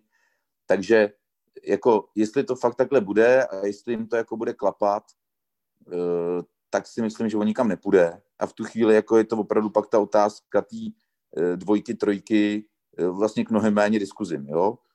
Tady bych ještě teda zmínil jenom suvku, jak jsme kritizovali tu komunikaci, nebo že bychom si představili lepší. Rozhovor Ondry Koláře na Inesu je něco, co mě pohladilo na srdíčku. Jo? To je prostě něco, když takhle ten jako že je pivní fanda, že má eh, takový a makový prostě, eh, řekněme, části těla, který to dává jasně najevo. To všichni víme a máme ho rádi, že je prostě nějaký flegmatik, nervák, všechno víme. Ale tak, jak mluvil v tom rozhovoru, to je prostě tak přirozeně lidský, to je prostě bez těch nějakých frází skurvených, ty vole, který prostě se, se vždycky cpou do těch, jako v tom, na tom klubovém webu ti tohle všechno seškrtají prostě, jo. E, novináři zase vypíchnou jenom to bulvár, když tě budou jenom jako citovat. A ten, rozhovor probíhal od začátku do konce prostě přirozeně. Dozvěděli jsme se informace mnohem navíc. Zároveň prostě hned mám toho kluka, a že jsem ho měl vždycky rád a mám ho ještě mnohem radši. Absolutně skvělý PR. Jako podepisuju, až jednou budu třeba mít vlastní pivovar, ten kluk má u mě konzumaci zdarma prostě, jo, kdybych to někde měl, rovnou to tady svatosvatě slibuju, je prostě boží. A zase zpátky k té otázce, kdyby ale odešel, teď konec humoru, tak jsme v průseru docela, jo. To znamená, že je vidět, že to řešíme, že tuhle se snažíme poslat Golmana, aby se rozchytal, oni ho nestavějí. Já osobně nechápu, že jako někde prostě není domluva, ono to oficiálně samozřejmě asi nesmí být, ale jako každý má svou cenu, že někde prostě nebyla domluva, že ten Markovič bude chytat. Tohle teda považuji za, jakoby, zase neznáme podrobnosti, neznáme pozadí, můžou tam být nějaké objektivní okolnosti, ale myslím si, že chybu sportovního úseku, že Markovič podzim nechytal. Jo? Je úplně jedno, jestli v Boleslavi nebo měl chytat někde jinde, nebo i kdyby to mělo být za B, C, já nevím, na Marzu, měl chytat. Jo? A jestliže nechytal, tak je někde nějaká chyba sportovního úseku. Doufám, že tuhle chybu teďka vyhodnotili, že si z toho vzali ponaučení a uvidíme, jak se z toho ponaučení, jakoby, co bude na jaře. V takovém případě Stejskal jako dvojka, návrat, platí to, co jsem říkal předtím, už je tu u Karafiáta, takže u Stejskal to platí, už je zvyklý na ten kolektiv, nebude to rozklepaný, když tam půjde, byla šance ho teďka postavit proti Dukle, jinak si co nejvíc prostě otrkává, eh, z hlediska výkonnosti ho asi nějak jako hodnotit nemůžu, protože jsme ho viděli strašně málo, nebo obecně těch zákroků ve Slávi, nebo těch situací herních je na ten zápas pro toho golmana relativně málo na to, aby se dalo objektivně hodnotit. Kubo? Já si k tomu nemám nic, jenom bych být Ondrou Kolářem si dal pozor na, na uh, módní policii Dominika Rodingera, aby to neměl ty pivní bříško moc velký, aby to pak neurážel někoho na Twitteru. Uh, jinak bych to, uh, jinak s těma golmanama, tam není jako asi, co bych doplnil po Honzovi. Řekl úplně všechno. Možná jenom osobně bych samozřejmě tomu Ondrovi přál, aby zkusil zahraničí toho vysnění Španělsko, ale ne tak jako to není úplně proslavistický, ale spíš jenom, jako, že bych mu to přál. Chtěl bych vidět, jestli by udělal stejnou díru do světa jako Cuf eh, se Sukem. A myslím si, že jo. Doufám, že jo. Ale to jenom pak by mi jako zahřálo to slavistický ego. Koukejte, ten, ten klub nás hrál a teď máte vy a víte, jaký je to poklad. Tak, posledního hráče, který bych, který, kterýho bych chtěl zmínit, eh, je Jusuf, který se taky vrátil do Slávě. Eh, připsal si nějakou tu minutku proti Olomouci a teď zase proti Dukle naopak nebyl ani na lavičce. Tak eh, nevím jak vy, ale já ho vidím jako asi prvního kandidáta na to, aby se vrátil zase eh, do Liberce, nebo nevím, jestli byl zraněný, ale už z toho, že prostě teď proti té Dukle nebyl ani, ani na lavičce, tak mi přijde, že ta jeho pozice v tom klubu teď aktuálně prostě není úplně dobrá. A zároveň prostě to, že zase nastoupil do toho zápasu za Slávy proti Sigmě, tak už jako nám to omezuje možnost, kam ho poslat i jinam, protože už zbývá opravdu jenom ten Liberec. Tak eh, nevím, já jako Jusufa mám rád, eh, ale přeci jenom ty útočníky teď máme asi čtyři, nebo s Mikem Famborenem dokonce pět tak je asi jasný, že tady všichni nevydržejí takhle dlouho. Kubo. Já jsem velký fanoušek Jusufa, ale a udělal hrozný progres, jo, kvůli němu, jsem, nejenom kvůli němu, ale především jsem koukal na Liberec, to, jak on tam hrál pod trenérem Hovtychem, bylo prostě neuvěřitelný v té Evropě, v té lize. Takže si myslím, že je to úplně jiný Jusuf, než když od nás odcházel. Ale jak říkáš, ta konkurence je veliká a těch bojů o Jusufa už jsem zažil tolik, že, že tady už nebudu dělat ďáblového advokáta, byť mu přeju a doufám, že se u nás prosadí. Honzo? Nejzbytečnější hráč ever. Jako nevyčítám to ani jemu, ani trenérům, ani nikomu. Jako, to pouze jako je takový konstatování. To tomu týmu nic nepřináší, e, není to nějakým ani jeho zlým úmyslem, ničím. E, vidím jako chápu logiku, proč jsme ho pořizovali, možná zbytečně jako draze, když se podíváme na jiné přestupy, a, ale jako v tom počtu hráčů, co jsme tehdy pořizovali, nakupovali, že nějaký nevejdou, jako nemám s tím vůbec problém. Jo? To znamená, jako neberu nic negativně, beru negativně, když nastupuje, pro mě v tu chvíli zabírá někomu místo, jo, aby se někdo mohl rozehrát, jako někdo růst. Od toho Jusifa neočekávám, že má kam vyrůst a zase, jestli to v něm trenér vidí, já nebudu dělat, že jsem lepší trenér než Indra Trpišovský, dokovat má výsledky, tak mu to kritizovat nebudu, ale jednou mu to všechno můžeme se číst, nedělám si srandu, jo. Ale prostě Jusuf pro mě prakticky není téma. Bylo pro mě, jak jsme se bavili o tom, že Hromada nebyl překvapení třeba výkonem, tak že Jusuf vás jsme se vůbec nechali jako znova do té přípravy nebo teďka do těch prvních zápasů, je pro mě velký překvapení, ale asi k tomu byl nějaký objektivní důvod, který já neznám. Tak jo, tak tím jsme probrali uh, asi všechny staronové hráče ve Slávii. Uh, už jsme hodně přes, uh, přetáhli přes hodinu, ale dáme si ještě pauzu a po pauze si jenom v krátkosti probereme pár dalších témat, který by byla škoda nezmínit.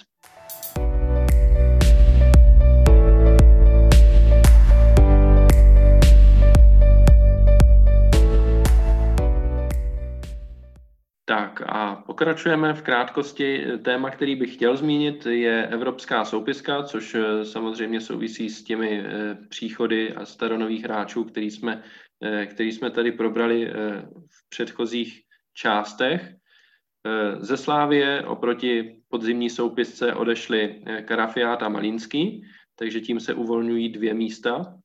A pak samozřejmě můžeme někoho z té soupisky ještě škrtnout a dopsat tam někoho jiného.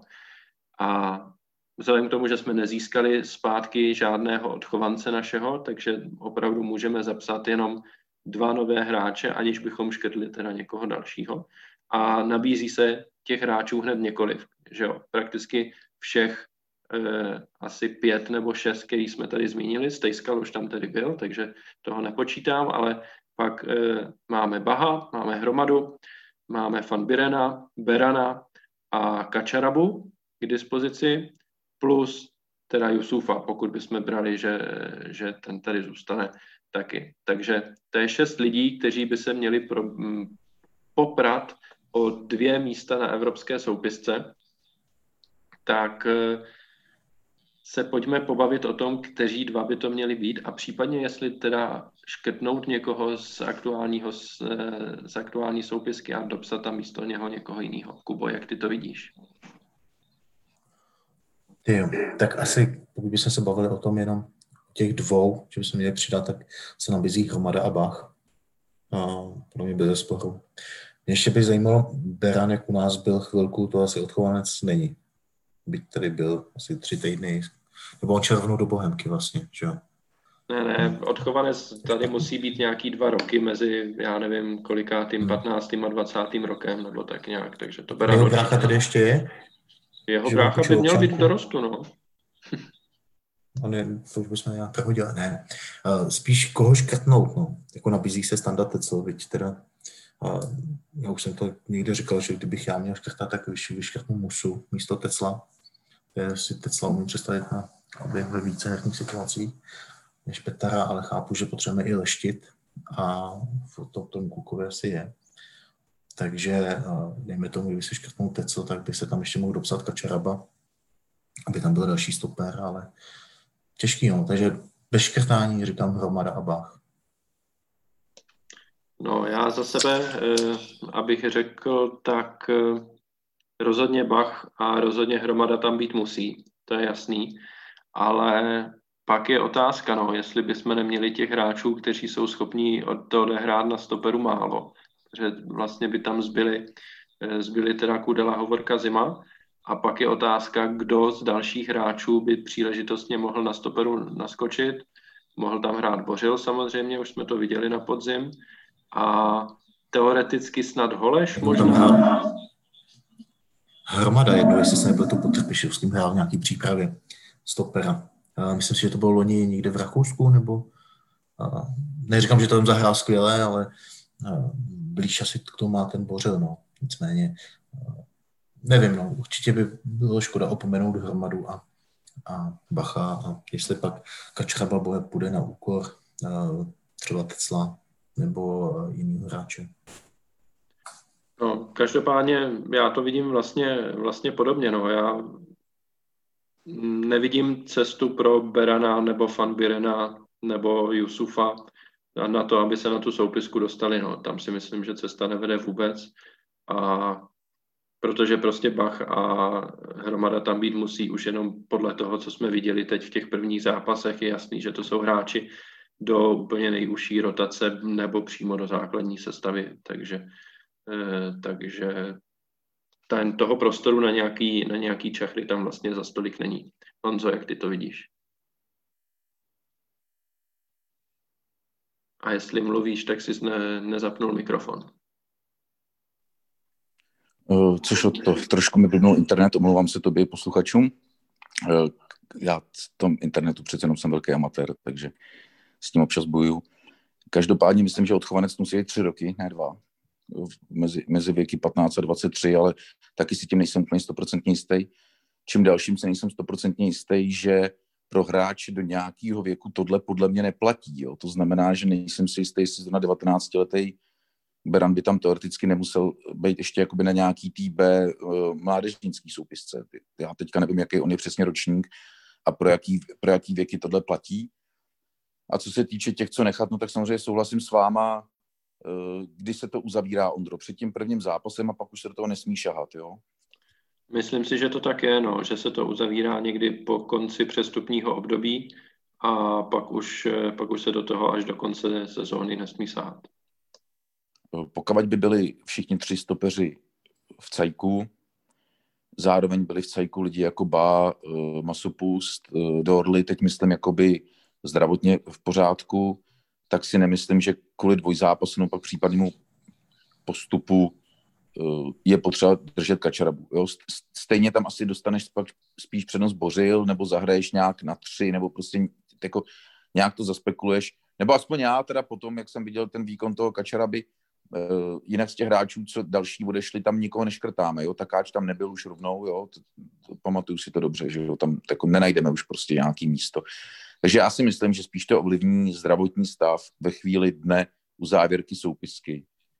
Vůbec bych se nedivil, že by se mohl spekulovat i jakoby s nějakým covidem, kdo ho jak měl nebo neměl, jo, kdo je v nějakém třeba riziku nebo není, ale zajiskat čistě fotbalového, samozřejmě hromada, který ještě to jako jednou by mělo zaznít, nebyl jeden z nejlepších hráčů, on byl podle mě nejlepší hráč prostě teď zatím těch dvou utkání, když to sečteme a ba jako obrovská posila s potenciálem tam prostě budou dopsaný a pak dějí se vůle boží. No.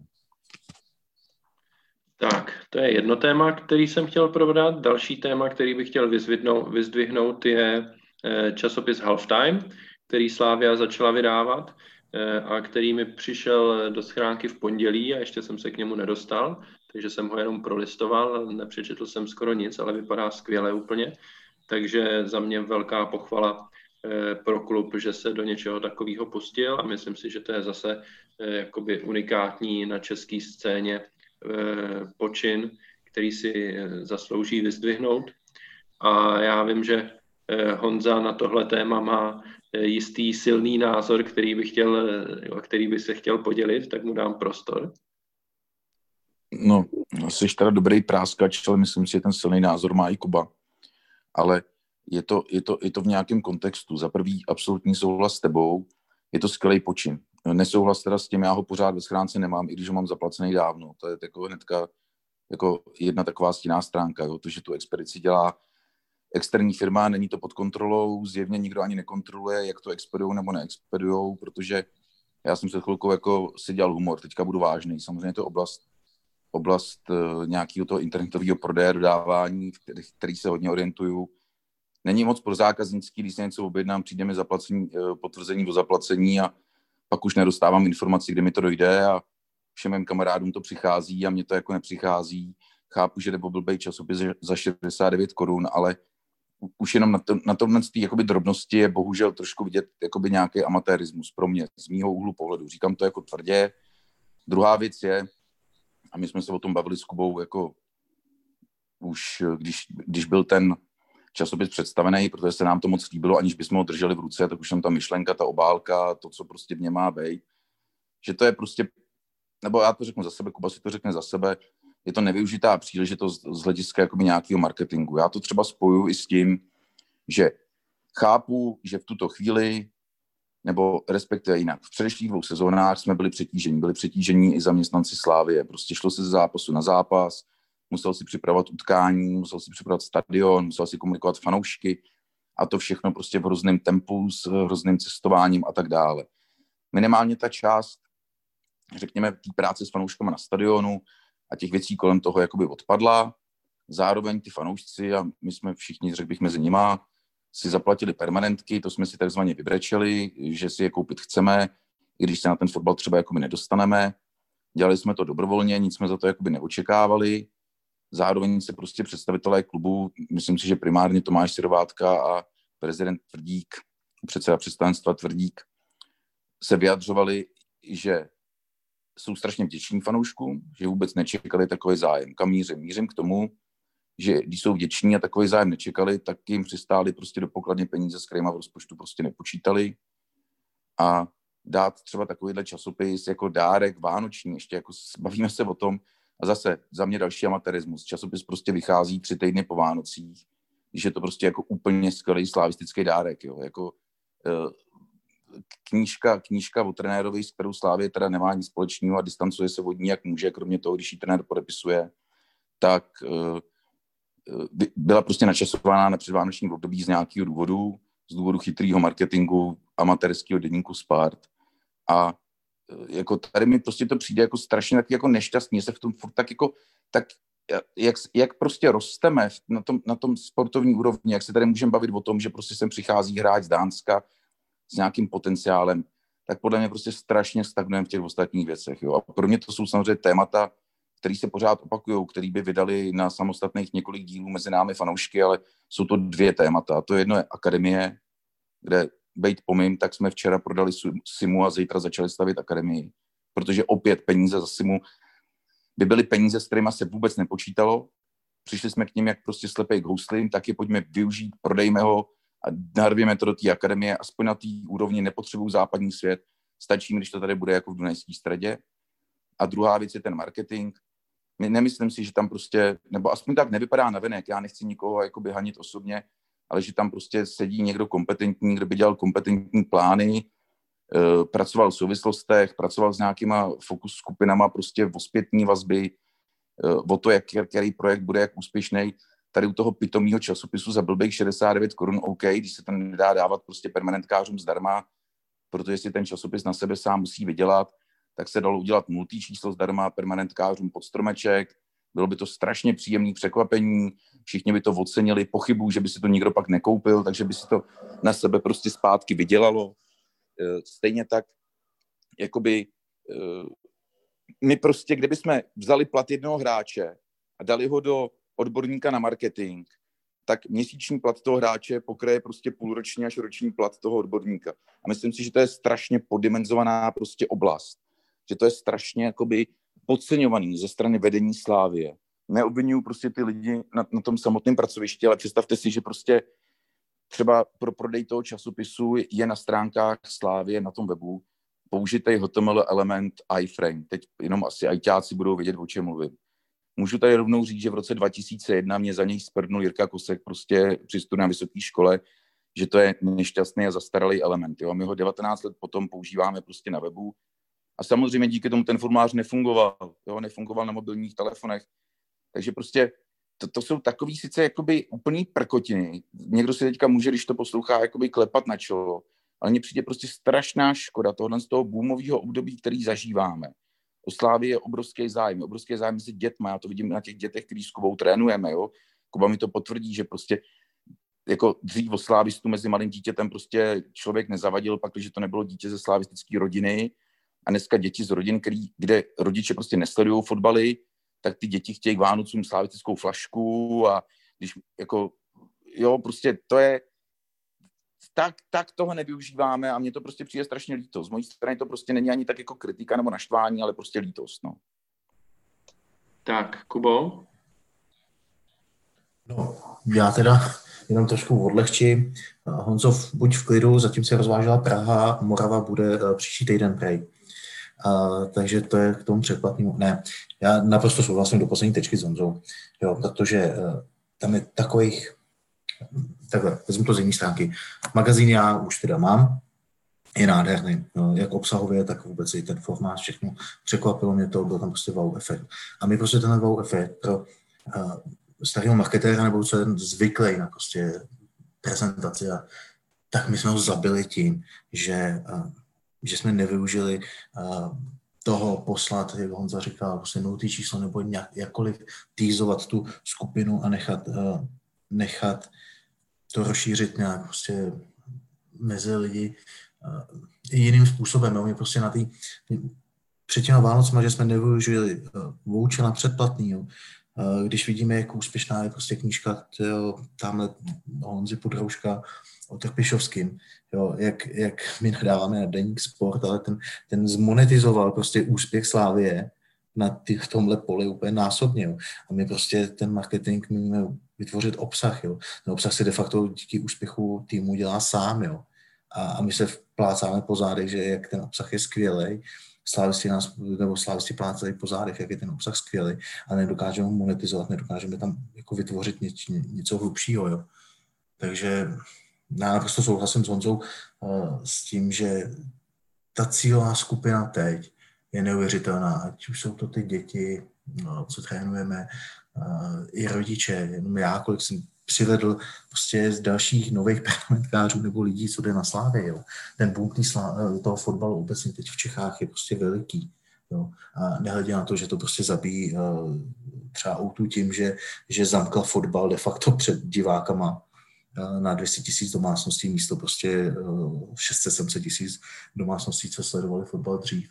Ale prostě mi přijde, že neumíme to využít, neumíme, uh, furt jedeme na tom nějaký, na nějaký vlně toho, že ten obsah se dělá sám díky tomu, jak uh, ten tým je sportovně dobrý, jak má sportovní úspěchy, ale nedokážeme to monetizovat nějak jakoby smysluplně. Věrnostně, jako, nevím, no, jako trošku zbytnější. A spousta lidí nám teď to omátí o hlavu, jo, protože uh, ze, v poslední době, kdyby jsme zabalili nechci říct co, do slavistického papíru, tak to prodáme. Jo? A my ani tohle neděláme, nedokážeme to prostě, uh, nedokážeme to udělat. Ale jinak všechna čest, jako obsahově, formát, ten magazín je něco tak krásného a, a budu rád tyjo, za další čísla. On se ještě hlásí? No za prvý Kubovi bych rád připomněl, že jsem od něj jenom tři kilometry východně a za chvilku jsem vyráží. Za druhý, uh, jako rád bych zdůraznil, že nejde mi tady o nějakých prostě 69 korun, který bych nechtěl dát Slávy. Já bych jí za ten takový časopis dal klidně 690 korun. Jo.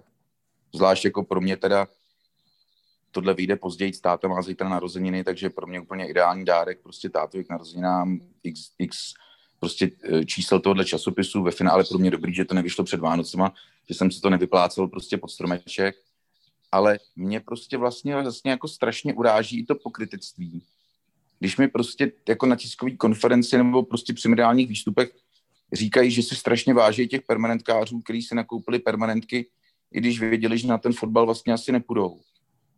A jako, kde se mě vážejí? Jako, jak mi to dávají najevo, že se mě vážejí? Embargem na informace prostě, nebo jako čím, jo? Či, či, čím se mě, čím si mě, a to je nejen mě, já se nás sedm nebo devět tisíc prostě těch permanentkářů, samozřejmě každý máme nějaký počet, že Kuba má rodinou, já mám taky tři prostě a tak dále, ale jako, jak si nás váží, jak nám to dali najevo, jak nám to dali v té těžké době najevo, jasně, fotbalem, co bych po nich chtěl, jo, jako, jasně, já, ne, já nechci fakt nic jiného, než prostě úspěšnou slávy sportovně, ale tohle není o mně, jo? Tohle není o mně, já jsem slávista čtvrtý generace, já slávistou budu, ať to budou vlastnit prostě bohužel Číňani, to bych znovu rád zdůraznil, že opravdu velký bohužel, z toho jsem pořád prostě strašně špatný, nebo prostě nějaký jiný kriminálníci, tak prostě my slávisti prostě vždycky budeme, ale tady mi prostě přijde to jakoby za prvý trošku jako fakt, facka směrem k tomu, že hele, já si tě vážím, ale hoďme ještě 69 korun, jo, jako prostě blbejk 69 korun, mě to prostě přijde úplně jako uvozený. A rád bych tady ještě zmínil jednu věc, která předtím jakoby zapadla, vlastně teďka on, uh, Kuba zmínil tím outůčkem, trošku odbočím ještě od marketingu Slávy a podívám se do toho marketingu celého toho českého fotbalu. Já jsem se to rozčiloval, nebudu řešit ty kauzy a tak dále, a rozčiloval jsem se to nad tím časem 15.30. A teď mi ještě jako vysvětlete, který soudný člověk prostě může vlastně vůbec jako akceptovat to, že ten fotbal běží na české televizi v té kvalitě, v který to prostě oni dělají. Od komentáře, přes to, jak strašně spěchají po zápase vždycky, jo, jako rychle do rozhovoru, rychle odfláknout a rychle titulky, prostě eh, ten, ty spolukomentátoři, speciálně teda ten Karoch, to je prostě fakt neštěstí. A mě prostě opravdu strašně štve, a je mi jedno, jestli to Slávě, Česká televize, Český fotbal, když je prostě někdo někde jako zamrzlej a nepohybuje se dopředu. Samozřejmě bez světle všech tělen z těch věcí okolo, ať je to Fatcher, LFA, Česká televize, tak je Slávě absolutně úžasná, absolutně jako bezchybná, absolutně skvělá. Jo? To bych byl nerad, aby jakoby vypadalo, že jako, ale i tam prostě vidím mezery, co se dá zlepšovat a bohužel ten časopis, který je takový jakoby navoněný a vlastně jakoby strašně jako pozitivní a dobře mi to řekl uh, Klimy, že kdyby ho jako neudělali, tak na tom nebudeš nic kritizovat. No nebudu, ani by mě to asi nenapadlo, protože opravdu v této těžké době nic od toho klubu jako neočekávám. Ale když vidím, že ten klub na to měl čas, že ty marketingoví pracovníci zjevně prostě měli čas na to něco připravit, tak už bych s tím prostě naložil jinak. No. Tak jo, já za sebe asi nemám moc co dodat, protože já nejsem úplně, uh, úplně zainteresovaný tady v těchto záležitostech. Já jsem z tohohle pohledu vyloženě jako běžný fanoušek, který je nadšený, že si mohl koupit úžasnou slavistickou relikvii. Těším se, až si to přečtu a uh, v zásadě mě netrápí nic jiného. Chápu, chápu vaše výtky tímhle směrem, že to mohlo být lepší určitě a obecně souhlasím, že, že tahle oblast nejenom asi ve Slávii, ale ve všech, ve všech vlastně klubech v České lize, možná mimo Spartu, je jakoby podfinancovaná a pořád jsme se ještě nedobrali k tomu, že ten fotbal je takový, jaký si ho i my sami mediálně odprezentujeme a nejenom jakoby eh, v mass médiích, ale i na sociálních sítích a, tedy, eh, a tady v tomhle eh, marketingovém chlívečku. Takže já bych si určitě taky rád představil, aby se tomu ve Slávii věnovalo ještě víc lidí, než se současně věnuje. Ale už jsem si na takovéhle věci stěžoval za řebíčka a stěžuju si na ně i teď a nevidím, že by se to hýbalo nějak dopředu. Pokud jo, tak hodně pomalu. Takže ztrácím trošku, eh, trošku důvěru v to, že se to někdy změní, nebo nějakým výrazným způsobem změní. Uvidíme, no. On zase hlásí ještě. Ne, to si řekl, je to samozřejmě moc hezky a, a souhlasím s tebou, jo. Ale úplně se mi připomněl, že po postupu uh, Slávie přes Ajax do ligy mistrů, nebo respektive v, v, v té letní sezóně, kdy se vracel Vláďa Šmicer jsem tehdy, protože jsem byl takový jako hyperaktivní, plus jsem navíc na Slávii působil jako trenér že, uh, u dívek, tak jsem se o tom bavil s tehdejším ředitelem Doležalem a marketingovou ředitelkou Tomsovou, no, tak nějak se jmenovala. My jsme neměli drezy vládi Šmicera tehdy, jo, například. Jako ty si šel prostě na zápas se Žilinou a tuším i Ajaxem, desetitisíce lidí, návrat prostě Fréra, co vyhrál ligu mistrů a, a my jsme neměli jeho drezy. Takže jako já vidím trošku nějaký posun v tomhle směru. A na druhou stranu i tyhle ty prostě 14 let nebo kolik prostě starý historky se furt nějak trošičku jako opakujou a já to prostě nechápu v kombinaci toho rozpočtu, jo, protože by opravdu stačilo přihodit prostě půl procentíčka tím správným směrem a mohli bychom být prostě úplně, úplně někde jinde a je to i o nějakých jakoby, drobnostech. Je, je vidět, že se prostě třeba do obsahu toho webu snaží. Teďka tam bylo po těch dvou zápasech, tam třeba 4-5 rozhovorů. Na druhou stranu mně to zase přijde všechno trošku jako na jedno brdo. E, zároveň doba je mnohem instantnější, to znamená, že, jako, že si musíš rozkliknout článek, v něm rozkliknout video nebo jít ze sociální sítě na YouTube a tam to rozkliknout. Dneska už se spíš dělají 30 vteřinový minutový rozhovory, který tě dají přímo do feedu toho Twitteru, jo? že nemusíš vůbec opouštět tu svoji sociální síť, a to jsou taky drobnosti, které by se daly prostě furt vylepšovat, kdyby samozřejmě někdo byl ochotný zaplatit lidi, kteří za prvý tomu rozumějí a za druhý to umějí potom exekuovat. No. A jako znovu opakuju, není to ani tolik výtka, jako je to nějaká lítost. Výtku mám s tím, že mi prostě tvrdí vedení Slávy, že si mě váží a já to necítím. Tak jo, já myslím, že jsme probrali všechno, co jsme chtěli, respektive na scénáři ještě je situace v Lize ale v Lize vedeme o 9 bodů a respektive o 6 před Jabloncem, který, na který máme zápas k dobru. Takže tohle nemusíme nějak dlouze probírat a nemyslím si, že do dalšího podcastu se na tom něco nějak výrazněji změní. Eh, další podcast si natočíme po dalších třech ligových zápasech. Jenom připomenu, že eh, nejbližší program Slávie je venkovní zápas v Karviné teď o víkendu, potom ve středu dohrávka eh, zápasu ve Zlíně, takže dva venkovní zápasy v řadě. A potom od další víkend hrajeme doma s Jabloncem. A potom budeme mít za sebou přesně polovinu ligového programu takže to bude ideální čas se zastavit a podívat se na to, jak to v lize vypadá. Zároveň tam bude volná středa eh, ten víkend, eh, teda ten týden po zápase s Jabloncem, takže eh, tam budeme mít i čas se tomu, se tomu pořádně věnovat.